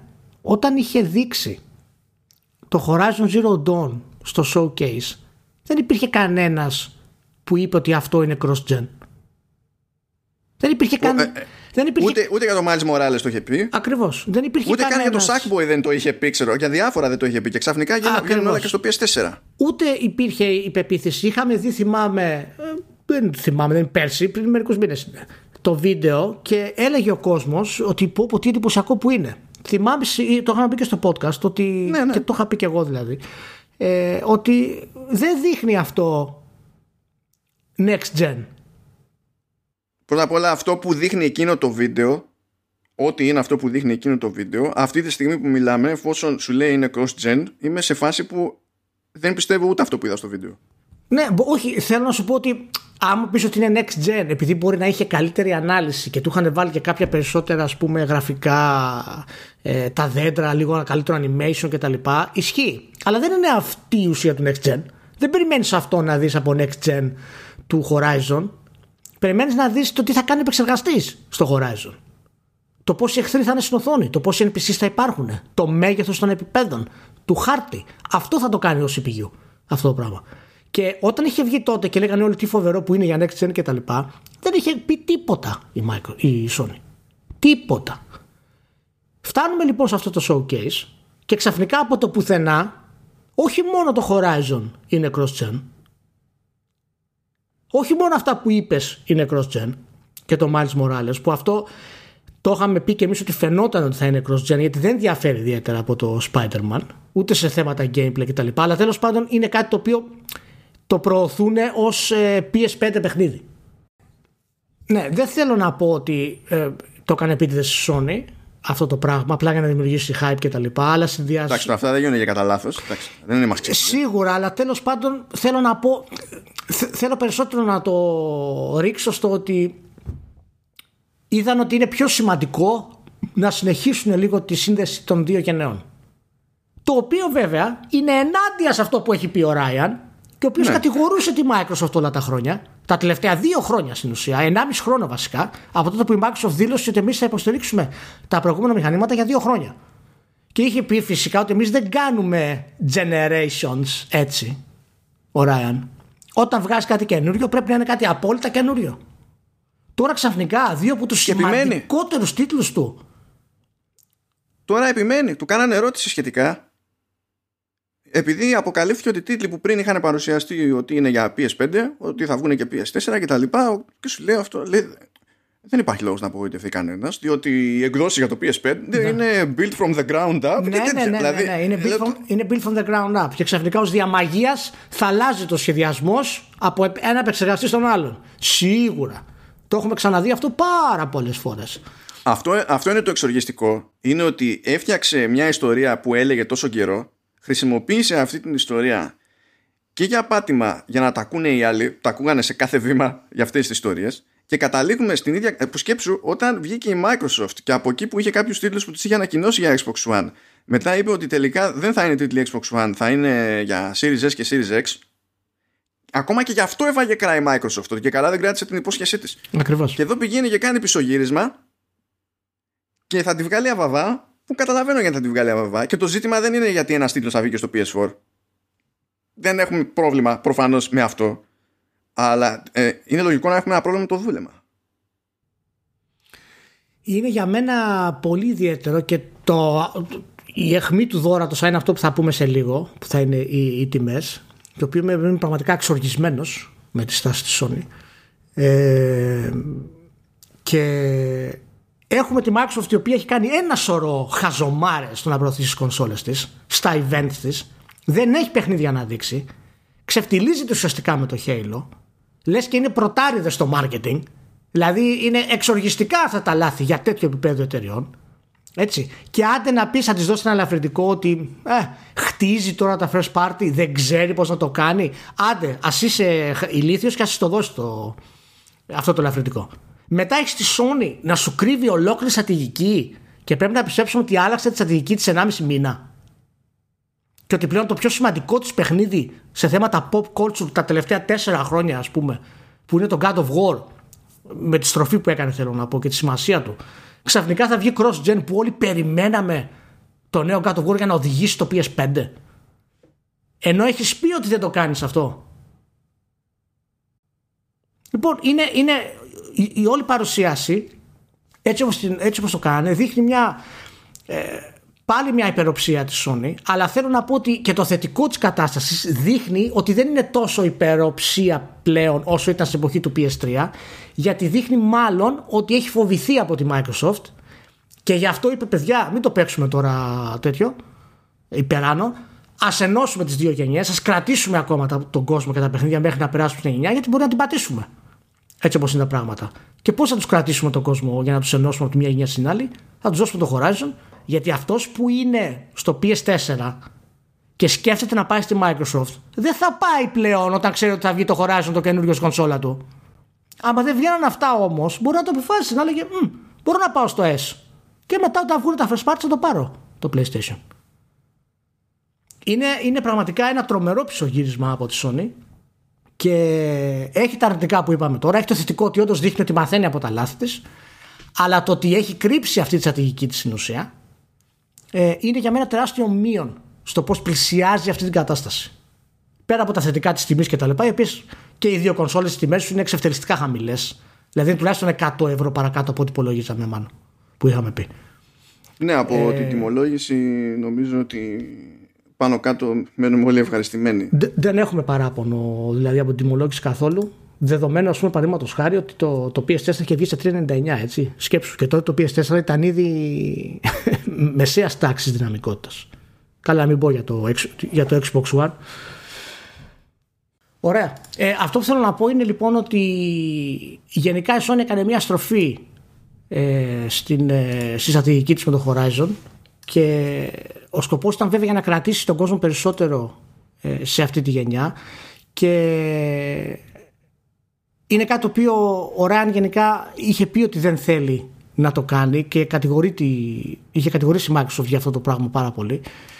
Ε, το θέμα είναι ότι τώρα, έτσι όπως είναι τα πράγματα ε, και με αυτά που ανακοίνωσε η Sony, το μόνο που απομένει στην ουσία για να μπορέσουμε να βγάλουμε άκρη πέρα από όλες τις γκάφες που έκανε, που είπε εσύ, ας πούμε, ε, πέρα από το cross-gen πούμε, του Horizon, ε, του Miles Morales φυσικά, ε, όλα αυτά καταλήγουν στη τιμή.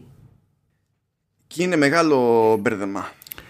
Και όλα αυτά τα πράγματα ε, καταλήγουν στο μεγάλο και κέριο σημείο που θέτει ε, τη Sony σε ένα πολύ ε, σημαντικό σταυροδρόμιο για τη βιομηχανία. Λοιπόν, ε, πες μου πώς θες να το πιάσουμε αυτό το πράγμα; Να πιάσουμε ένα επιθετικό σενάριο. Βγαίνει λοιπόν το Horizon Forbidden West και βγαίνει για PS4 και PS5. Αν στο PS5 κάνει 80, στο PS4 πόσο κάνει; Ένα το κρατούμενο. Το ίδιο; Ένα το, κρατούμενο. Ένα το κρατούμενο. Και αν κάνει, πώς εξηγείται; Και ωραία ότι για κάποιο λόγο βγαίνει φθηνότερο. Okay. Αυτό τι σημαίνει μετά; Ότι θα, θα το βάλεις στο PS5 και θα πατσαριστεί για, τη, για το PS5. Και αν είναι έτσι, γιατί να αγοράσεις την έκδοση του PS5 και ακόμα και αν έχεις την κονσόλα και να μην αγοράσεις την έκδοση του PS4. Δημιουργούνται τέτοια μπερδέματα που δεν βγάζουν νόημα. Λοιπόν, το, το, το, το, το PS5 θα έρθει με το Astros Playroom το οποίο είναι προκατεστημένο. Demon Souls θα βγει στα 80 ευρώ. Distraction All Stars το οποίο δεν ξέρουμε κάτι ιδιαίτερο γι' αυτό θα είναι στα 80 ευρώ. Ξέρουμε ότι είναι στα 80 ευρώ και αυτό μας φτάνει πιστεύω. Ναι. ε, το Miles Morales είναι στα 60 ευρώ. Και, το... ε, και 60 είναι το κομμάτι που είναι expansion. Δηλαδή και καλά το Miles Morales γιατί πάει, έχει βγάλει και ένα πακέτο υποτίθεται που θα έχει και τα δύο και για PS4 και για μάλλον και το αρχικό παιχνίδι με την επέκταση στο PS4 και επίσης το αρχικό παιχνίδι ως remaster για το PS5 και το ναι, Miles Morales. Το πακέτο θα είναι με το Marvel Spider-Man Miles Morales Ultimate Edition που θα έχει και το remaster του προηγούμενου Spider-Man στα 80 ευρώ το Sackboy στα 70 ευρώ έτσι, δηλαδή ακόμα και το απλό Miles Morales θα έπρεπε να είναι στα 50 ευρώ στην ουσία, τώρα είναι στα 60 ευρώ. Δεδομένου της τιμολόγησης που είχε ακουστεί ε, πριν.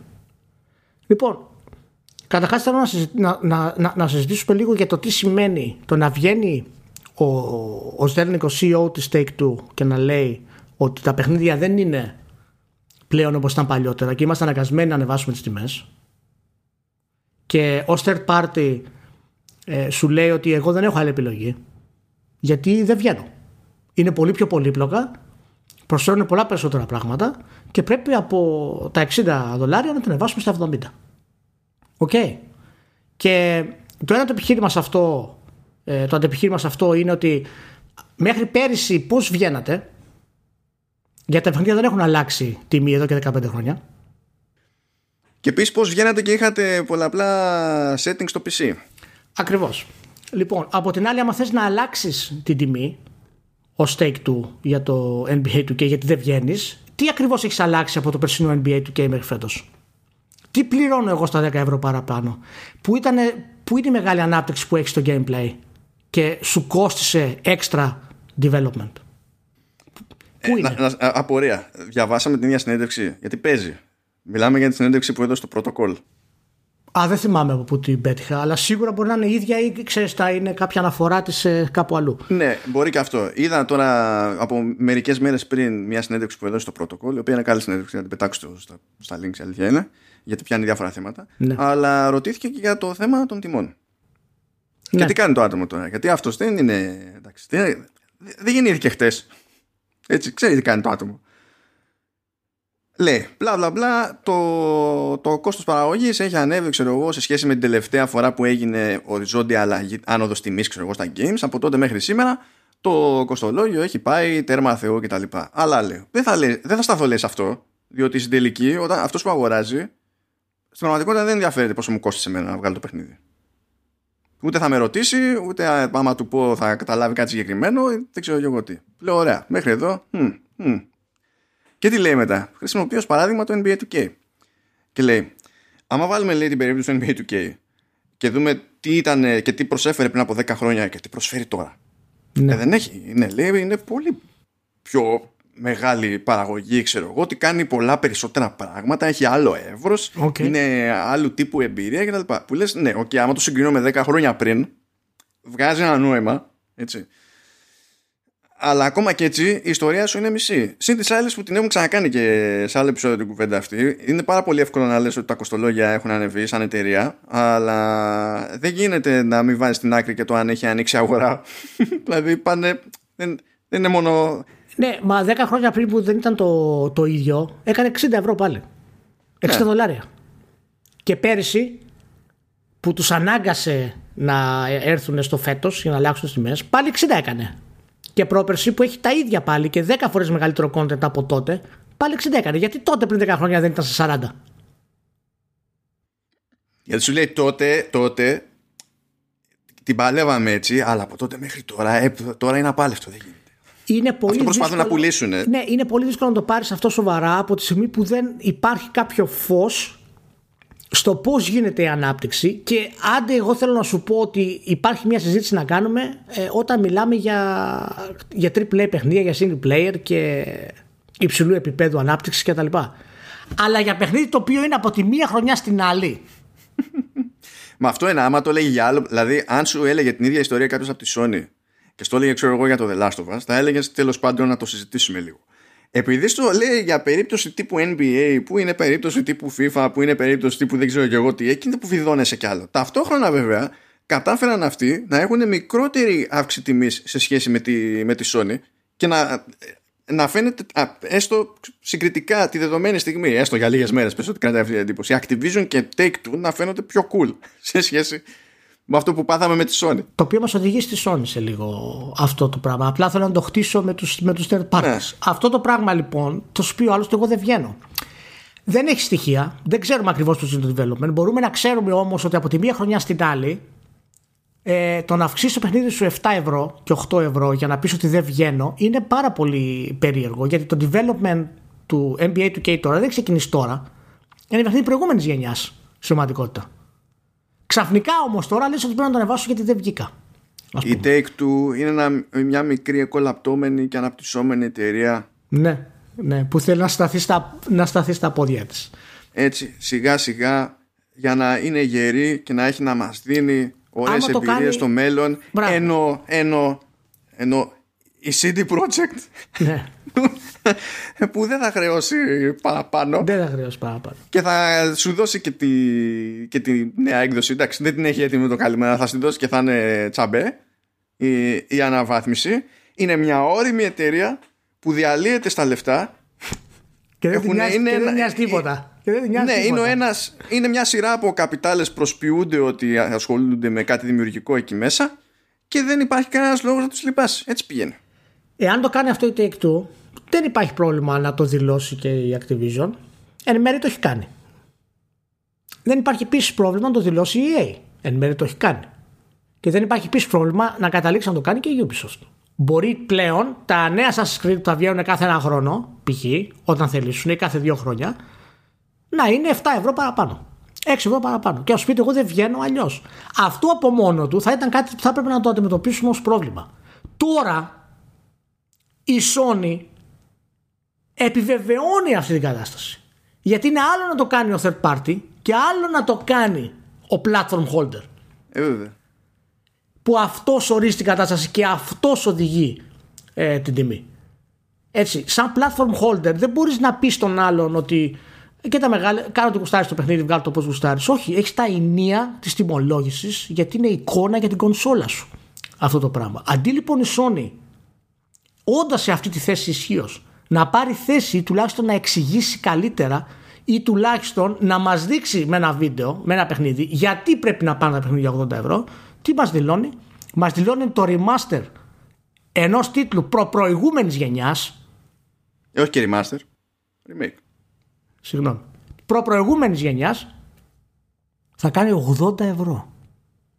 Η αναλογία του οποίου αυτή τη στιγμή με δολάρια είναι 95. Το Demon Souls, παιχνίδι προπροηγούμενης γενιάς. Και βλέπω τους gamers έξω, βλέπω το, τον κόσμο εν μέρει να διαμαρτύρεται και περισσότερο να λένε τι ωραία που θα παίξουμε το Demon Souls. Στα 80 ευρώ. Η ίδια η Sony το επιτρέπει αυτό το πράγμα να γίνει για remake τίτλου προπροηγούμενης χρονιάς. Θα το λέω πολύ καιρό αυτό το πράγμα. Θα το λέω πολύ καιρό. Εδώ συμβαίνει για το Distraction All Stars. Μπορείς να, δηλαδή θα το λέω συνέχεια αυτό το πράγμα. Το Distraction All Stars που είναι ένα καινούριο IP από μικρότερη ομάδα και τα λοιπά και υποτίθεται ότι έχει μια ανάγκη παραπάνω να περπατήσει. Μπορεί έτσι, να έχει κάτι να γίνει. environments. μπορεί να έχει. μπορεί, να, ας, μπορεί να έχει μάλλον. Μπορεί να έχει. Έτσι. Αλλά το Demon Souls το βλέπουμε και στο, στο showcase βλέπουμε ότι δεν έχει καμία σχέση με Next Gen. Δεν σ' άρεσε το... running animation, δηλαδή. το βάζει, γιατί είσαι τέτοιος; Και το βάζει 80 ευρώ. Πες μου εμένα, βρες μια εξήγηση. Βρες μια εξήγηση. Για τον Demon Souls στα 80 ευρώ. Θα το θυμηθείς. Δεν, δεν πρόκειται να βγει στα 80 ευρώ. Θα είναι τραγικό να βγει στα 80 ευρώ. Αυτό το πράγμα. Και βλέπω, ας πούμε, χρήστες στο Facebook λένε Ε, παιδιά, αφού έτσι είναι η νέα γενιά. Ναι, έτσι είναι. Ναι. Έχουν Αυτό gamer καταπιεί αμέσως για κάποιο λόγο και ο λόγος αυτός είναι η Sony, επειδή η Sony θα φέρει τα AAA και είναι πολύ ακριβά αυτά που φτιάχνει. Μα θα τα φέρει. Αυτό δεν σημαίνει ότι ισχύει και οτιδήποτε άλλο ξεστομίσει ανά πάσα ώρα και στιγμή. Αμέσως δηλαδή... το έχουμε πάρει. Δεν υπάρχει κάποια συζήτηση. Όπως έχουμε πάρει τη συζήτηση ότι τα, τα παιχνίδια είναι πολύ ακριβά πλέον να γίνουν develop και χρειάζεται να αυξήσουμε τιμή. Δεν μας ενοχλεί ότι, τα, ότι οι εταιρείες έχουν χτιστεί έτσι ώστε άμα δεν βγάλουν κάθε χρόνο παιχνίδι θα κλείσουν. Δεν, δεν συζητάμε το πρόβλημα στην πηγή του. Και όλο αυτό το κόστος θα γυρίσει το gamer. Σκέψου δηλαδή, ρε Σιμάνο, να πάρει κάποιος ένα παιχνίδι το οποίο κάνει 80 ευρώ με τα microtransactions και τα DLC να φτάσει στα 90 και τα 100 ευρώ για ένα παιχνίδι. Και σκέψου να πάρει 5 τέτοια παιχνίδια σε όλο τον χρόνο. θα είναι πιο ακριβά από την κονσόλα, ρε, εσύ. Σκέψου, έτσι, να σκεφτούμε όλοι τι μήνυμα δίνουν αυτές οι εταιρείες στην Nintendo. Ναι. δηλαδή θα έχει το περιθώριο να κάνει Nintendo μετά. Αλλά ε,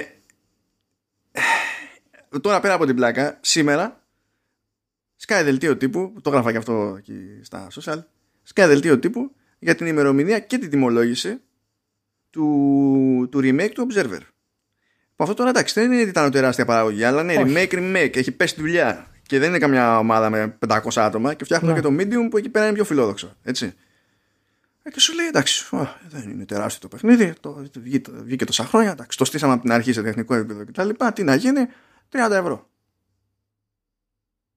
Και εκεί πάλι όταν το είδα, η πρώτη σκέψη μου ερχόταν. Δεν είναι, δεν μου καρφώνει Demon Souls εκείνη την ώρα. Γιατί μπορείς να πεις το Souls έχει και ένα μια δύναμη το brand και ας το εκμεταλλευτούμε κτλ. Βλέπω εγώ εκεί πέρα το και σκέφτομαι κατευθείαν. Distraction All Stars. Σε οτιδήποτε μου έρχεται στο μυαλό.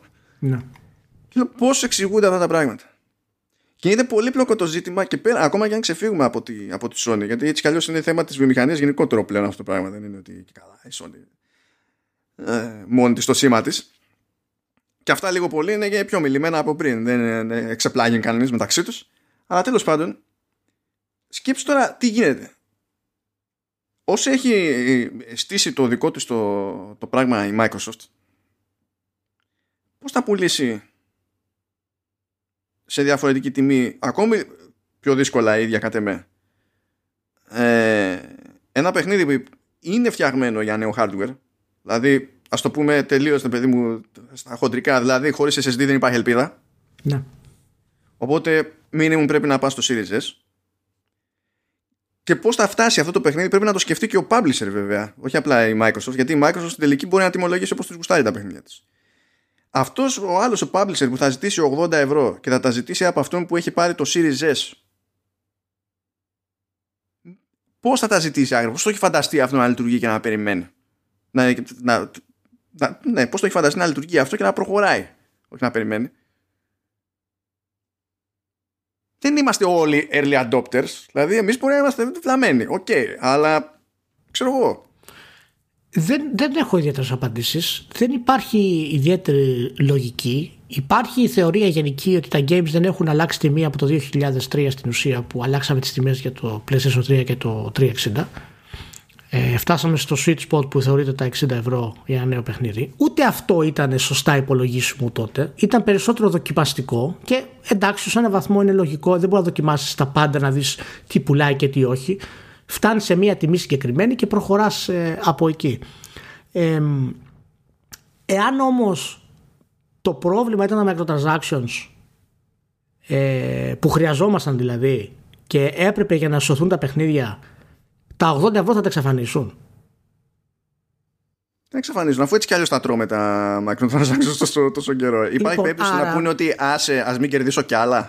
Άρα, ο, ο μύθος ότι δεν βγαίνουν και έπρεπε να κάνουν τα microtransactions για αυτό το πράγμα, από ό,τι φαίνεται, δεν ισχύει ιδιαίτερα. Πώς να ισχύει άμα μιλάμε τώρα για την take του με το, με το GTA που ούτε αυτοί δεν μπορούν να καταλάβουν τι, τι συμβαίνει; Ναι, τι ισχύει όμως μέσα σε όλα αυτά, ρε Δηλαδή, έχω χάσει την μπάλα. Δηλαδή, είναι, το, το θεωρώ τραγικό να εμφανίζονται αυτές τις τιμές και είναι πολύ σημαντικό γιατί η Sony επιβεβαιώνει ότι αυτές τις τιμές είναι πλέον έτσι. Δεν πρόκειται κανένας να σου πει Α, γιατί το έβγαλες ακριβώς. Θα σου πει παιδιά, ο platform holder που έχει εσωτερικά στούντιο τα βγάζει 80. Εγώ που έχω freelancers για να βγάλω το παιχνίδι και τους πληρώνω. Δεν βγαίνω, παιδιά. Η Sony. Κοιτάξτε τη Sony. Θέλω να, να φανταστείς ένα σενάριο έτσι υποθετικό γιατί από εκείνη την πάντα δεν ξέρουμε κιόλας τι θα παιχτεί. Αλλά θέλω να φανταστείς ένα υποθετικό σενάριο στο οποίο βγαίνει η Microsoft και λέει ότι εγώ θα τα έχω 60.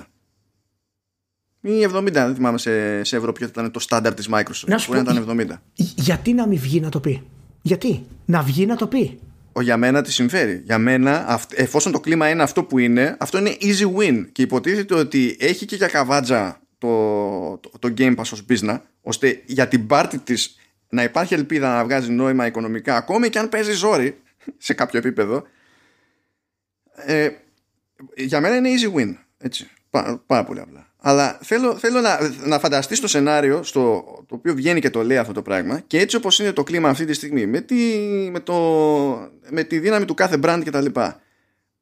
Θέλω να φανταστείς πού θα κινηθεί η συζήτηση. Διότι εγώ σε αυτό το πράγμα, εκεί που ποντάρω προσωπικά, είναι ότι θα πέσω σε ένα μάτσο άτομα μπροστά μου, θα λένε ε, εντάξει, ε, πώς θα τα βάλει 80, σαν βγάζει παιχνίδια η Microsoft. Και θα, και θα χαθεί τελείως το αντικείμενο, το πραγματικό της συζήτησης. Μα είναι ένα από τα προβλήματα αυτό που φέρνει η άγνοια και ο φανμποϊσμός και όλα τα συναφή. Γιατί όταν είσαι drone, αυτόματα δέχεσαι το τι σου λέει ο άλλος ότι ισχύει. Οπότε δεν υπάρχει περίπτωση ο άλλος να σε λυπηθεί. Είναι αδύνατο αυτό το πράγμα. Ιδιαίτερα όταν μιλάμε για εταιρείες οι οποίες είναι τέτοιο επίπεδο και απρόσωπες. Δεν υπάρχει περίπτωση να γίνει αυτό. Ούτε η Microsoft να είναι, ούτε η Nintendo, τη Sony δεν έχει καμία σημασία. Αλλά όταν ένας platform holder επιβεβαιώνει αυτές τις τιμές, εξοργιστικές τιμές, δίνει το OK στους υπόλοιπους που χρησιμοποιούν την πλατφόρμα του να πούνε και να δικαιολογήσουν τις δικές τους τιμές. Καλά, είναι κατευθείαν. Και δεν, είναι, δεν, δεν ξέρω αν θα έχει επιστροφή αυτό μάλλον. Έτσι όπως είναι τα πράγματα. Θα μου πεις θα έχει επιστροφή άμα δεν τα αγοράσει ο κόσμος. Αλλά θα τα αγοράσει ο κόσμος, δεν θα τα αγοράσει ο κόσμος. Ποιος ξέρει. Όταν βλέπω τον κόσμο να πορώνεται ας πούμε για το Demon Souls στα 80 ευρώ, τσιμπιάμαι και λέω τι συμβαίνει. Ε, φίλοι, ε, πρώτα απ' όλα, τι θα πει ο κόσμος άμα δεν μπορεί με Souls; Ή είσαι hardcore ή δεν είσαι; Α, ναι, βέβαια, σωστά. τα ξεχνάμε. Το ξέχασα αυτό. Είναι, είναι το, το κερασάκι στην τούρτα αυτό το πράγμα με, με την τιμολόγηση της Sony. Εγώ πραγματικά είμαι εκτός αυτού στην όλη κατάσταση και προσπαθώ να μην είμαι συχνά τέτοιο πράγμα. Αλλά αυτές οι δηλώσεις σε showcase τιμολόγηση της κονσόλας σου ε, είναι τρομερή. Και μάλιστα υπάρχει, λέει, υπάρχουν θεωρίες ξέρω εγώ ότι καλό είναι να πάρεις λέει, την κονσόλα με το disc για να μπορείς να παίζει μεταχειρισμένα. Καλά πες, ναι. Και αυτό, αυτό, αυτό, αυτό είναι τσιρότο, δεν είναι λύση. Ναι, και, και, και τι μεταμόρφωση είναι αυτή του gamer; Ποια μεταμόρφωση είναι αυτή; Θα το κάνεις δηλαδή από ενεργό καταναλωτή σε νοικιαζόμενο σε βιντεοκλαμπ ή απλά δανειζόμενο από φίλο; Δηλαδή θα φτάσουμε στην εποχή που ήμασταν το 90. Που ζούσαμε στις γειτονιές, ας πούμε, και δεν υπήρχαν χρήματα να πάρεις τα πανάκριβα παιχνίδια της εποχής. σα ίσα το μεταξύ, ποια, ποια είναι η πλάκα; Άμα, άμα πούμε όλοι αύριο ότι το παίρνουμε μόνο δισκάκια, θα, θα μειωθεί το περιθώριο κέρδο των εταιριών αυτών που επί digital βγάζουν περισσότερα ανακεφάλι και κομμάτι και αυτές οι εταιρείες πώς θα αντιδράσουν, φαντάζεστε. Ναι, ε, δηλαδή. δηλαδή α, α, από πού να το πιάσεις, δηλαδή; από πού να το πιάσεις για να βγάλεις νόημα. Ακριβώς επειδή δεν υπάρχει σαφέστατη εξήγηση γιατί πρέπει να πληρώνουμε παραπάνω στα games και όλοι απλά έχουμε δεχτεί ότι δεν βγαίνουμε. Το οποίο σε κάποιες περιπτώσεις μπορεί να είναι αλήθεια. Ναι. Μα εντάξει, σε κάποιες περιπτώσεις θα ισχύει. Σε πολλές περιπτώσεις όμως μπορεί να είναι ο τρόπος που διοικείς την εταιρεία σου είναι ο τρόπος που την έχεις εγκλωβίσει σε παραληπτικά franchise να βγαίνουν κάθε χρόνο. Και άμα δεν βγάλει. Μπορεί να είναι τα μπόνου που έχεις υπολογίσει τον CEO που πρέπει Ακριβώς. να σε μπλοκάρουν μέτοχοι για να μην του τα δώσεις. Μπορεί να είναι κάτι τέτοιο. Δηλαδή, θέλω να πω από μια βάση η οποία είναι κινούμενη άμμος, προσπαθούμε να χτίσουμε ένα, δράσιο, ένα καινούριο πύργο αυτή τη στιγμή. Και τον οδηγεί η Sony αυτό το πράγμα.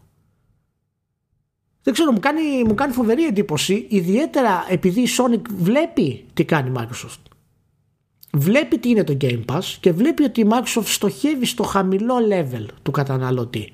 Του μέσου καταναλωτή που δεν μπορεί να δώσει πολλά χρήματα. Δηλαδή η Sony τι πάει, πάει να γίνει μια Apple ας πούμε. Ότι παιδιά άμα σας αρέσει πάρτε κάτι άλλο. Εγώ έχω το brand, έχω το όνομα, είμαι καλύτερη και τόσο το πουλάω. Δεν έχει αυτή τη δύναμη Sony, ούτε κατά διάνοια δεν την έχει. Μα τη δυνα... ε, τι, και όση δύναμη έχει τη χρησιμοποιεί ήδη εμπράκτος. Δηλαδή, γιατί ρε παιδί μου, μπορεί να γυρίσει και να πει κάποιος ότι 5 εκατοστάρικα το ένα, 5 εκατοστάρικα το άλλο. Ναι. Αλλά αν το πάμε από άποψη τελείως καθαρά performance, ρε παιδί μου, το, το PS5 είναι πιο κάτω. Γιατί να κάνει τα ίδια με το άλλο. Αντίστοιχα, βέβαια, ναι. εξέπληξε ευχάριστα με τα 400 στο, στο digital. Ναι, πολύ. Διότι πολύ. ξεκάθαρα έτσι δεν κάνει τόσο το drive. Το drive είναι ξεφτιλέ έξω. Ναι, ναι, ναι, ναι. Δηλαδή δεν το, δεν το συζητάμε αυτό το πράγμα. Εντάξει. Και εκεί έχει, όντως, σε αυτό έχει ένα δίκιο ο Ράιον που λέει ρε παιδί μου ότι ο άλλος έχει να διαλέξει από μένα με drive ή χωρίς drive. Από εκεί και πέρα, όποιο και να πάρει, θα ξέρει ότι θα παίζει με το, με το ίδιο στυλ, με την ίδια απόδοση κτλ. Αυτό, αυτή, αυτό εντάξει. Αυτή η τακτική μου άρεσε και εμένα γιατί σε έχω ξαναπεί. Ήταν, ήταν τακτική που ήθελα και στη Microsoft γενικά. Να μην έχει τέτοιες διαφορές. Ε, Εγώ είμαι OK και με τη μία, είμαι OK και με την άλλη. Αλλά αυτό που έτσι όπως το σκέφτηκε η Sony με αυτή τη συγκεκριμένη σκέψη, ναι. προφανώς και δεν έχω πρόβλημα. Ναι. Άμα είχα πρόβλημα με αυτή, θα είχα πρόβλημα και με τη Microsoft. Αλλά εντάξει. Ναι, ε, δεν είπαμε τέτοιο για το PlayStation Plus Collection. Τη μεγάλη απάντηση. Πριν, πριν πάμε εκεί, να, να σου πω μια δήλωση που έγινε για, το, για τα μείον 100 ευρώ που θα έχει Mi Digital. Η, η, η Digital έκτος του PlayStation 5. Ε, ναι, ότι είναι συνωμοσία για να μας βάλουν όλου στο digital και. Όχι, όχι, όχι, δεν θυμάμαι ποιος την έκανε, αλλά ε, ε, ήταν από τη Sony και είπε ότι ο λόγος που είναι τόσο πιο φθηνό, γιατί τον ρωτήσανε γιατί είναι τόσο πιο φθηνό, αφού ένα drive δεν κάνει τόσο, ας πούμε, πώς βγαίνει αυτό το πράγμα. Ο λόγος του λέει ότι η Sony αποφασίζει να το βγάλει τόσο χαμηλά, γιατί ξέρει ότι θα φέρει ε, τα χρήματα από τα digital παιχνίδια. Γιατί τα digital παιχνίδια δεν έχουν το εξτρά κόστος του, του packaging και της διανομής. Ε, οπότε ξέρεις, θα πουλήσεις περισσότερο. Ε, άμα δεν έχουν το κόστος του packaging και της διανομής, γιατί θα κάνουν 70 και 80 και τα digital; Τότε. Τώρα, τώρα και εσύ. Όχι. Δε, να, μα, δηλαδή. πρέπει δηλαδή ήθελε σε, σε digital να είναι φθηνότερο. Ήθελε σε digital να είναι φθηνότερο και μετά τι θα έλεγαν στο λιανέμπορο, Ηλία; Ναι, έλατε. Τι λέγανε. Έλατε. Πώς θα πίνανε καφέ μαζί; Λοιπόν, δηλαδή, από πού να το πιάσει αυτό το πράγμα; Ε, έρχεται μια μεγάλη αλλαγή στη βιομηχανία. Ο καθένας τρέχει πανικόφρονο να δει πώς θα γίνει. Και ο platform holder, ας πούμε, και ο, ο industry leader είναι, είναι όπου να είναι αυτή τη στιγμή σε αυτό το κομμάτι. Όχι μόνο δεν βοηθάει την κατάσταση, κάνει τα παιδιά ακόμα πιο ακριβά. Δηλαδή θα είναι πιο εύκολο για το retailer να πουλήσει 80 ευρώ παιχνίδια από ότι 69 και 59 που ήταν μέχρι τώρα. Είναι πιο εύκολο, δεν τους κάνει χάρη. Μπορεί να μην τον νοιάζει το retailer, γιατί αν στο ναι. retailer έχει κάνει άλλη μοιρασιά για το, για το περιθώριο που του αφήνει στα 80. Θα, δηλαδή, αν το, πει ότι... θα το ρίξει ο retailer, μου λες. Όχι να του ρίξει ο retailer, άσε, να μην το ρίξει ο retailer. Γιατί και ο retailer στο συμφέρον του είναι να πουλήσει full price. Έτσι. Αλλά ε, αν πριν στα 70 είχε χι περιθώριο κέρδους ο, ο έμπορος που αντιστοιχούσε σε ένα μέσο ποσό ψή. Ναι. Και τώρα στα 80 αντί τη διαφορά να την καρποθεί η Sony από τη μεριά της, ξέρω εγώ τη μοίρασα στη μέση, δηλαδή θα βγάλω κάτι έξτρα από το physical, από το κάθε αντίτυπο, αλλά βγάλεις και εσύ κάτι έξτρα και σε απόλυτους αριθμούς, αλλά και σε ποσοστό, ξέρω εγώ. Εκεί μπορεί να έχει λικαθεί ο άλλος. Είναι, είναι άλλη business, άλλη λογική εκεί πέρα. Τέλος πάντων. Ε, δεν ξέρω. Πάντως, αν αυτό το πράγμα καταλήξει η βιομηχανία να έχουμε. PlayStation Plus Collection. Είναι η κρεμότητα ναι, ναι, ναι, ναι, Να, απλά να κλείσουμε και να πω ότι αν αυτό το πράγμα καταλήξει να έχουμε στη βιομηχανία η τιμή, ε, η normal τιμή να είναι στα 70, ενώ ήταν στα 60 δολάρια, ε, όχι τα AAA, τα super κτλ. Απλά η normal τιμή, χωρίς να υπάρχει context. Ε, τι είδους παιχνίδι είναι και τα λοιπά. Ε, σε γενικό βαθμό, κάποια θα υπάρχουν βέβαια, θα είναι τεράστια ήττα για, τη, για μας γενικότερα και για τους gamers. Λοιπόν πάμε στο PlayStation Plus. Collection. Plus Collection. Σε να τους λέει αυτή η κίνηση, Ηλία; Ε, εγώ θα τη δω με θετικό μάτι γιατί δείχνει ότι η Sony τουλάχιστον προσαρμόζεται σε κάποια πράγματα και ταιριάζει και λίγο και με τη θεωρία που έχω ότι φοβήθηκε ίσως λίγο από την Microsoft και προσπάθησε κάπως να αλλάξει λίγο την τακτική της για να την κοντράρει ε, η ουσία της κίνησης φυσικά είναι μηδέν στην πραγματικότητα. Ε, γιατί δεν ξέρω πόσο κοινό υπάρχει για αυτά τα τριπλέ που θα είναι διαθέσιμα γιατί όλα αυτά τα έχει παίξει το κοινό. Ε, επίσης δεν καταλαβαίνω πως συνδυάζει να δίνει το το remaster του Spider-Man σε πακέτο και να το χρεώνει και να μην το δίνει δωρεάν στην υπηρεσία. Δεν, καταλαβαίνω. Είναι, είναι κάποιες κινήσεις που δεν τις καταλαβαίνω πάρα πολύ για αυτό το πράγμα. Πρώτα απ' όλα, μιλάμε για 18 τίτλους. Οι περισσότεροι είναι μεγάλες παραγωγές στη Sony. Έχει και από third party. Εντάξει, είναι 18 τίτλοι. Τι έχει από third party, Λέει, ε, θυμάμαι ότι έχει Call of Duty σίγουρα. Ναι. Αλλά. Κάτσε να δω τώρα τι, τι άλλο. Γιατί δεν τα. Για κάποιο λόγο θυμάμαι μόνο το Call of Duty, αλλά σίγουρα δεν είναι μόνο το Call of Duty. Νομίζω έχει και Resident Evil, έχει μέχρι να βρούμε τη λίστα, να πούμε ότι μιλάμε για, για τις εκδόσεις του, του PS4. Ε, προφανώς. Λοιπόν, τη βρήκα. Ναι. Α, για, για δες. God of War, Last of Us Remastered, Uncharted 4, A Thief's End, Battlefield 1, Master Hunter World, Fallout 4, Final Fantasy 15, The Last Guardian, Ratchet Clank, Infamous Second Son, Days Gone, Bloodborne, Detroit Become Human, Batman Arkham Knight, Mortal Kombat 10, Persona 5, ε, Until Dawn και το Resident Evil Biohazard. Ωραία. Το, η σούμα, το σύνολο είναι ωραίο. Είναι ωραίο. Ωραία. Έτσι. Είναι, είναι καλά παιχνίδια. Λοιπόν, αυτή είναι παροχή σε αυτούς που πληρώνουν PlayStation Plus χωρίς επιπλέον χρέωση αλλά μόνο αν έχουν πάρει PS5 Οπότε φτιάχνει μια παροχή που θεωρητικά είναι μέσα στην τιμή της συνδρομής. Αλλά αυτό δεν παίζει ρόλο άμα δεν πάνε στο καινούργιο hardware. Όχι. Αυτό, αυτή είναι κλασική. Α, αυτή την κίνηση τη βλέπω και λέω αυτό φωνάζει η Sony. Σαν σκεπτικό ρε παιδί μου, σαν φάση. Είναι τσαχπινιά Sony αυτό το πράγμα. Λες τέλος πάντων, ok. Okay. Γυρνάμε σε άλλες στις εποχές τη πρώτη του PlayStation Plus που είχε το Instant Game Collection. Είναι με ένα ντεζαβού η, η αίσθηση σου ποια είναι, ότι αυτό θα βοηθήσει, γιατί το έκανες θα, θα βοηθήσει στις πωλήσεις PlayStation 5, π.χ. Γιατί αυτοί οι τίτλοι τους έχουμε χιλιοπαίξει. Εκτός αν πριν δεν είχες PlayStation και ήσουν στο Xbox. Είναι λίγο. Ε, ε, ε, εάν αυτό το έχουν κάνει για να τραβήξουν κόσμο από άλλες πλατφόρμες, είναι, είναι, είναι tragic. Είναι tragic. Δεν το πιστεύω. Ούτε εγώ το πιστεύω, αλλά τέλος πάντων σε εκείνο το σενάριο θα έβγαζε νόημα. ναι, εντάξει, ναι, ε, ε, τελείως τεχνικό νόημα. Για το, για την, από την πλευρά του παίχτη εννοώ, θα, δηλαδή θα έλεγε θα παίξω και ένα μάτσο παιχνίδια που δεν έχω παίξει τόσο καιρό. Ναι, ναι, οπότε θα πάρω νέα κονσόλα μιας και δεν έχω νέα παιχνίδια. ναι. ε, μιλάμε για τις εκδόσεις του PS4 ούτε και για το τι σημαίνει αυτό για το πώς τρέχουν στο PS5. Γενικά αυτό δεν το έχει διευκρινίσει. Ναι. Καθόλου, δεν χρειάζεται. Πάει βιασύνη. Σιγά τώρα. Και τι έγινε. Και δεν έχει πει και το άλλο. Ωραία. 18 τίτλοι. Προχωρώντας αυτό τι σημαίνει για τη λίστα. Θα αλλάζει, θα βγαίνουν, θα μπαίνουν. Έχει ημερομηνία λήξης. Τι παίζει. Δεν έχουμε ιδέα. Και αυτό είναι, ε, μου φαίνεται το κλου της όλης υπόθεσης. Γιατί για backwards compatibility μας λείπουν κομμάτια του puzzle. Γιατί για το PlayStation Plus Collection μας λείπουν κομμάτια του puzzle. Για το με ποια λογική έχει βγει αυτή η τιμολόγηση στο digital, ε, ακούμε τέλος πάντων το, ό,τι να είναι. Για την τιμολόγηση των παιχνιδιών, καθόμαστε και ψαχνόμαστε. Ε, βλέπουμε παρουσιάσεις και ξεχνάει η ίδια εταιρεία που φτιάχνει το παιχνίδι να μας πει πότε βγαίνει. Και το μαθαίνουμε από αλλού. Μετά η ίδια εταιρεία μπερδεύεται για το αν το παιχνίδι αυτό είναι exclusive ή όχι ε, και αν η αποκλειστικότητα έχει ημερομηνία λήξης ή όχι. Είναι, είναι όλα φλού, δεν χρειάζεται. Τους στυλ, σας δείξαμε το PlayStation, ωραίες είναι οι τιμούλες. Έχουμε τις παιχνιδάρες που θα, έρθουν, θα έρχονται επειδή έχουμε franchise κτλ. Ε, τι, χρειάζεται κάτι άλλο; Και δεν καταλαβαίνω πώς είσαι στο marketing της Sony, ας πούμε. Προσπαθείς να σχεδιάσεις ένα πλάνο. Ναι, Φτιάχνεις αυτό και λες super cool, είμαστε οι καλύτεροι. Αποκλείεται αν ενοχληθεί κάποιος. Προφανώς κάτι ξέρετε παραπάνω από εμάς, δεν ξέρετε αλλιώς. Δεν υπάρχει άλλη εξήγηση. Εγώ δεν μπορώ να το θέσω άλλη εξήγηση. Δεν θα πω ότι εγώ ή εσύ ξέρουμε καλύτερα. Θα πω ότι η Sony ξέρει καλύτερα μέχρι να αποδειχτεί ότι ξέρει χειρότερα.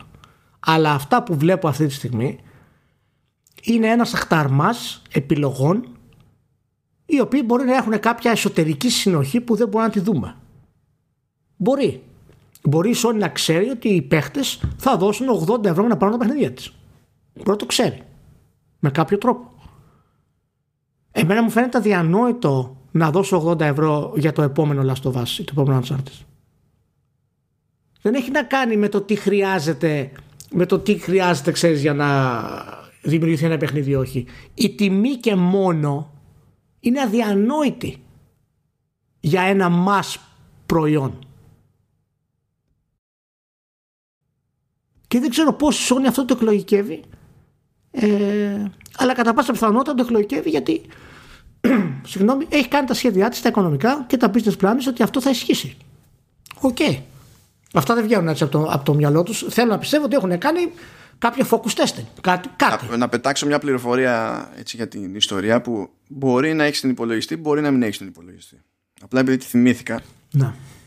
Υποτίθεται ότι οι προβλέψεις για την τελική εγκαταστημένη βάση στη γενιά που έρχεται λένε πως το σύνολο των κονσολών που θα πουληθεί από όλες τις εταιρείες μαζί ναι. θα αντιστοιχεί σε μικρότερο αριθμό σε σχέση με τη γενιά που θα αφήσουμε πίσω. Δεν είναι απίθανο. Δεν είναι απίθανο γιατί το... Είναι... έχει κάνει και ρεκόρ το PlayStation 4. Είναι δύσκολο να, ξα... να ξαναχτυπήσει. Οπότε αν, αν υποθέσουμε ότι έχει παίξει και αυτό, έχει μπει και αυτό μες στο mixer τέλος πάντων για να το υπολογίσουν κάπως ξέρω εγώ μπορεί να κάνουν το κομπογιανίτικο τους. Στείλω ότι για να μην μας δαγκώσει μετά στο παίξουμε έτσι από τώρα. Αλλά ναι. βέβαια αυτές είναι ξέρεις είναι χαρτογιακάδικες ναι, είναι, ναι, το καταλαβαίνω αυτό που λες. Ε, ναι. έχει λογική. Είναι, είναι αυτό τώρα τεχνική εταιρεία που είναι παγκόσμιο επίπεδο δηλαδή αυτό μου φαίνεται αρκετά μπακαλίστικο δηλαδή πραγματικά αυτό το κάνω εγώ με τα ψώνια μου, ας πούμε. Γενικά δεν είναι στάση μιας βιομηχανίας γενικότερα που υποτίθεται ότι έχει καημό ε, να ανοίξει την αγορά και να φτάσει σε περισσότερους. Μπορεί να έχουν την άλλη τη, σκέψη ότι κοίταξε να δεις, θα έχουμε μια κάποια φύρα από streaming services. Οπότε αυτός που αυτοί που αγοράζουν ξέρω εγώ, θα λιγοστέψουν σε κεφάλια να. και πρέπει να βγάζουμε την επένδυση από λιγότερους μπορούν να έχουν σκεφτεί διάφορα πράγματα. Αλλά το, η μεγαλύτερη ζημιά για μένα είναι ότι έχουν σκεφτεί ό,τι έχουν σκεφτεί. Μας λένε ό,τι μας λένε. Και ειδικά η Sony αυτή τη φάση σχεδόν οτιδήποτε λέει είναι μισό. και δημιουργεί μια ένταση στον άλλον, μια αμφιβολία που δεν υπάρχει πραγματικός λόγος να τη δημιουργεί. Δηλαδή, χίλιες φορές να μου έλεγες κακά μαντάτα, αλλά να ήξερα τι με περιμένει, από το να κάθομαι εγώ να φαντάζομαι πράγματα, ας πούμε, σε αυτό το στάδιο. Τέλος πάντων, ε, λίγο τεταμένο το, το επεισόδιο. Γι' αυτό αφήσαμε στο τέλος Cyberpunk, Ηλία. Είναι αλήθεια. Για να πάμε στο Cyberpunk λοιπόν, που δεν θα μας χρεώσει 80 ευρώ. Δεν είναι παιχνίδι προπροηγούμενη γενιάς που γίνεται remaster. Είχε το τρίτο επεισόδιο. Εντάξει, τώρα μην τους δώσουμε και βραβείο επειδή είναι χαζί. Έτσι, εντάξει, σωστό. σωστό. Ε, τρίτο επεισόδιο για το Night City Wire. Ε, να πάτε να το δείτε φυσικά. Είναι, έπαιξε live το απόγευμα και είναι μια περίγηση γενικά στη Night City. Μας δείχνει επίσης ε, τις διάφορες συμμορίες. Για πες μου λίγο για το Cyberpunk. Κάλλη μια φορά. Να δούμε τι ξεκινάει, ξεκινάει το πράγμα και στην ουσία έχει ανοίγει το, το stream με το trailer που φτιάξανε συγκεκριμένα για την πόλη. Πριν μπουν στη διαδικασία να μιλήσουν για την πόλη και το σκεπτικό με το οποίο έχει σχεδιάστηκε και τα λοιπά. Λοιπόν, ε, βλέποντας αυτό το τρέιλερ θεωρώ ότι για αυτή τη δουλειά αυτό το τρέιλερ ήταν φοβερό όχι απλά για ότι έδειχνε αλλά για αυτό που θέλει να πετύχει διότι με αυτό το τρέιλερ κατάλαβα με τη μία αυτά που θέλανε να πούνε μετά το είχα πάρει εγώ αυτό το πράγμα ότι με πείθει η πόλη ότι έχει μια ποικιλομορφία και μια, ε, μια, μια ζωντάνια, ένα επίπεδο. Ζωντάνια. Έχει ζωή, ρε παιδί μου, και με πείθει χωρίς να μπουν στη διαδικασία να μου πούνε πολλά πολλά. Δηλαδή δεν χρειάζονταν να μάθω μετά ότι ο level designer κάθεται και ναι. βάζει κομμάτι-κομμάτι τα σκουπίδια.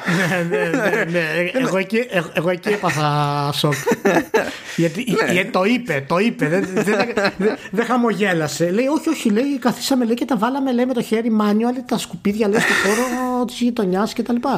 Και μετά αυτό είπε... βέβαια είναι, είναι, δηλαδή ξεπερνάει ένα στάδιο έτσι, ξεχνάμε τον πραγματικό ήρωα σε αυτή τη διαδικασία που είναι ο τύπος που έκανε render χεράτα τα σκουπίδια.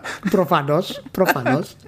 και να πούμε επίσης ότι είπε ο Miles, ε, ένας από τους ε, lead world designers, ότι ε, λέει, έχουμε ονομάσει λέει, και όλους τους δρόμους.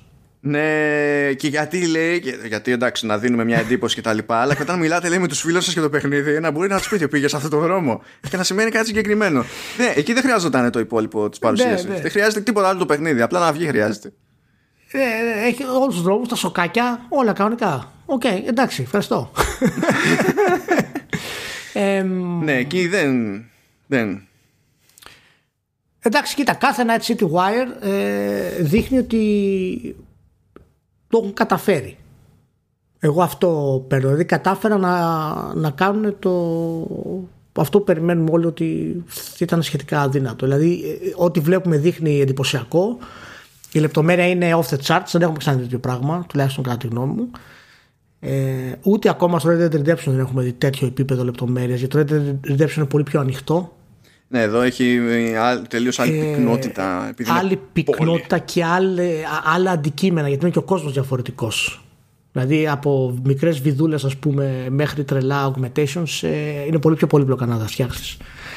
Ε, είναι αρκετά vertical, το οποίο μίλησε και ο designer εκεί. Ήταν, ε, μ' άρεσε πολύ που είπε ότι δεν υπάρχει αυτή η σταθερή ευθεία να βρεις το quest, το quest ας πούμε, marker Μπορεί να είναι πάνω. Εδώ μιλάει στα σοβαρά για το ασανσέρ και τον πιστεύεις. Ναι, ναι, ναι. ναι, Ε, να πω ότι εάν είναι κάτι που μπορούμε να θίξουμε αρνητικό, αρνητικό, συσσαγωγικά το αρνητικό, είναι ότι ε, δείχνει ε, ότι δεν είναι έτοιμο για νέα γενιά ακόμα. Δηλαδή δείχνει ότι πραγματικά, όπως το ξέρουμε βέβαια, αλλά φαίνεται ότι και το lip sync δεν είναι το καλύτερο. Ορισμένα animations είναι λίγο άγαρμπα, ε, ίσως δεν έχει αυτό το μπλούτο που είδαμε στα πρώτα τρέιλερ. Φυσικά ε, υπάρχουν και τα patch που θα βγουν στις νέες γενιές στη νέα γενιά και το τι παραπάνω extra settings θα μπορεί να δίνει το, το PC φαίνεται πάντως ότι είναι φτιαγμένο για αυτή τη γενιά τα μηχανήματα. Ε, μα να σου Πρώτον, δηλαδή είναι, θα ήταν αδύνατο να μην ισχύει αυτό λόγω ναι, ναι, ναι, time ναι, frame. Προφανώς, έτσι προφανώς, προφανώς. Και μετά βλέπεις και τα requirements για το PC. Και... Πάντως είναι περίεργα τα requirements εσύ. Εμένα, εμένα είναι πολύ χαμηλά. Δηλαδή 1060 τα recommended. Κοίτα, τα minimum 1060 και καλά 10, ε, GeForce 1060 είναι recommended. καλά, εκεί, εκεί σκάλωσα, έκανα, λέω, αποκλείεται, Ναι, τρολάρουν. τι recommended. Εντάξει, προ, προφανώς μιλάμε για 1080p, αλλά recommended, δηλαδή συνήθως τα recommended ε, είναι, ξέρεις, ότι παιδιά αυτά, αυτά είναι το τούμπανο. Έχω την εντύπωση ότι θα βγάλει και τρίτα specs. Ναι, αυτό στάνταρ δεν είναι για το τούμπανο, στάνταρ. Δεν είναι. Θέλω να το Καμία δείξουν δηλαδή. κυβέρνηση. Ναι, ναι, προφανώς. Προφανώς. Ε, απλά ξέρεις, τα βγάλανε αυτά για να δείξουν ότι θα παίξει και στις κονσόλες. Δηλαδή το μαρκετάρουν έτσι. Ε, όπως Το θέλουν. minimum είναι που το βλέπεις και λες: Γεια σου, καλή κονσολίτσα. Ξέρουμε γιατί είναι έτσι τα minimum. Ναι, τι- το μήνυμα τι είναι αυτό. Το, εντάξει. Θα, θα, ε, Μήπως βγήκε στο Switch, δεν ξέρω. Ναι, δεν ξέρω τι έχω κάνει. Κοίτα, να σου πω κάτι. Τεχνικός. Τεχνικός, εντάξει, ναι. Ποιο. Μπορείς να πεις ότι το Switch έχει SSD. έτσι, έτσι. Αλλά και, αλλά και τεχνικός και το Witcher ήταν αδύνατο να βγει και βγήκε. Εντάξει, μπορεί Ναι. να είχε pop-up κάθε τρία δευτερόλεπτα, αλλά τεχνικά ήταν θαυ- μι- μικρό θαύμα. Εντάξει, Night City στο, στο Switch θα έχει μόνο το Ascenseur. Θα πηγαίνεις πάνω κάτω. Τα άλλα θα είναι ζωγραφιστά, σαν το Phoenix Wright. Δεν έχει τίποτα άλλο. Visual novel λέει το Cyberpunk. ναι, ναι, ναι. Ε, δείτε το βίντεο, πραγματικά σου πέφτει το σαγόνι ας πούμε με το μέγεθος και το immersion του κόσμου. Είναι κάτι εντυπωσιακό. Ε, η λεπτομέρεια να δεις οτιδήποτε είναι... Δεν ξέρω, δεν ξέρω. Να είναι καλά τα άτομα. Ε, πάντως εγώ αυτό που σκέφτηκα ήταν ότι σκέψου τι βγαίνει αυτό και σκέψου όταν θα δούμε το επόμενο Witcher που θα είναι ανεπτυγμένο σε full next gen. Μόνο Ναι. αυτό σκεφ- σκεφτείτε για μερικά δευτερόλεπτα. Τίποτα. Καλά. Με το ρυθμό που λειτουργεί αυτή η εταιρεία θα βγει το επόμενο Witcher. Απλά θα, είναι, θα έρχεται το next next gen. Και τότε πάλι τα Όχι, μην ίδια λες θα τέτοια. λέμε. Το 22 θα έρθει. Ναι, ο, α, το 22, ναι. σταμάτα, σταμάτα. Θα ανακοινωθεί, το, θα ανακοινωθεί το 21 το Φλεβάρι και 22 τέλη. Όταν τα κάνει αυτά η Sony, λες εμένα μου δείχνει άλλα πράγματα για το design και cross-gen και ideas. CD Project, όλα πόπα. δεκτό, δεκτό, το παίρνω πίσω. Εντάξει, το κάτω βγόρι 21 είναι καλά. Δεν υπάρχει κανένα πρόβλημα.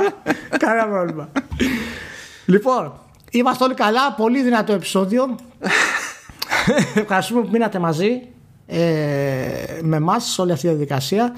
Ε, sorry λίγο για τα ξεσπάσματα, αλλά έχω μια ευαισθησία γενικά στο πώς θα αντιμετωπίζουν οι gamers. Δεν με ενδιαφέρουν εταιρείες, ούτε ε, Microsoft, ούτε Sony, ούτε τίποτα. Και το ξέρει και ο Μάνος. Και ο Μάνος το ίδιο ακριβώς είναι. Όλα όσα φωνάζουμε και μιλάμε έχουν να κάνουν με, τη, με το τι ποιότητα παίρνουμε ως gamers και το πώς μας αντιμετωπίζουν οι εταιρείες. Γιατί δείχνουμε πίστη στις εταιρείες αυτές και τους έχουμε πληρώσει πάρα πολλές φορές γιατί μας προσφέρουν φοβερές εμπειρίες. Και όταν βλέπουμε πράγματα τα οποία είναι ενάντια χωρίς λογική σε εμά ε, και σε όλους εσάς, ξέρεις, ανεβαίνει το αίμα στο κεφάλι. Ανεβαίνει το αίμα Ε, στο κεφάλι. όταν, όταν τελείωσε, όταν άρχισε να βγαίνει το ότι, ότι δι- διάφορα πράγματα δεν ήταν ακριβώς έτσι όπως φαινόντουσαν στην παρουσίαση δεν το, δεν το λέω για πλάκα ούτε για υπερβολή ούτε για τίποτα στα αλήθεια μπήκα στη διαδικασία και έψαξα να βρω τις σχετικές διατάξεις για το δίκαιο της διαφήμισης στο εμπορικό δεν το λέω για πλάκα γιατί είχα, είχα νευριάσει, κοιμήθηκα, ξύπνησα δεν ήταν αστείο, ξύπνησα με τα ίδια νεύρα που κοιμήθηκα γιατί δεν, δεν δέχομαι τέτοια, τέτοια στάση. Δεν έχει καν σημασία να μου αρέσουν οι αποφάσεις. Δεν δέχομαι ε, να στυλ αντιμετώπιση τέτοιο. Απλά. Ναι. Ε, όλα, αυτά, ό, όλα αυτά που μας εκνευρίζουν και ειδι- σε αυτή την περίπτωση γενικά έχουν να κάνουν με το πώς αντιμετωπίζουν οι gamers. Τι, τίποτα άλλο παιδιά. Τίποτα άλλο. Και εύχομαι η θεωρία της Sony να, ότι θα πάρει ο άλλος ε, με, με drive ας πούμε και θα μπορεί να παίρνει μεταχειρισμένα παιχνίδια να είναι λύση. Δεν ξέρω. Είναι πραγματικά από τις λίγες φορές που είμαστε τόσο χαοτικά ε, λίγο πριν το λανσάρισμα των των μηχανημάτων στη διαδικασία. Δηλαδή η Microsoft έχει κάνει αυτά που έχει κάνει. Τρέχουμε πανικόβλητοι. Η Sony τώρα ήρθε και άλλαξε τελείω τα δεδομένα, ανέβασε τις τιμές. Είναι, είναι ένα περίεργο συνοθήλευμα. Είμαστε σε μεταβατική περίοδο. Οπότε μείνετε μαζί μας, γιατί εκεί που θα πάμε, τουλάχιστον θα είμαστε όλοι μαζί. λοιπόν, Αυτά. αυτά. Να είστε όλοι καλά. Και τα λέμε. Τσαου.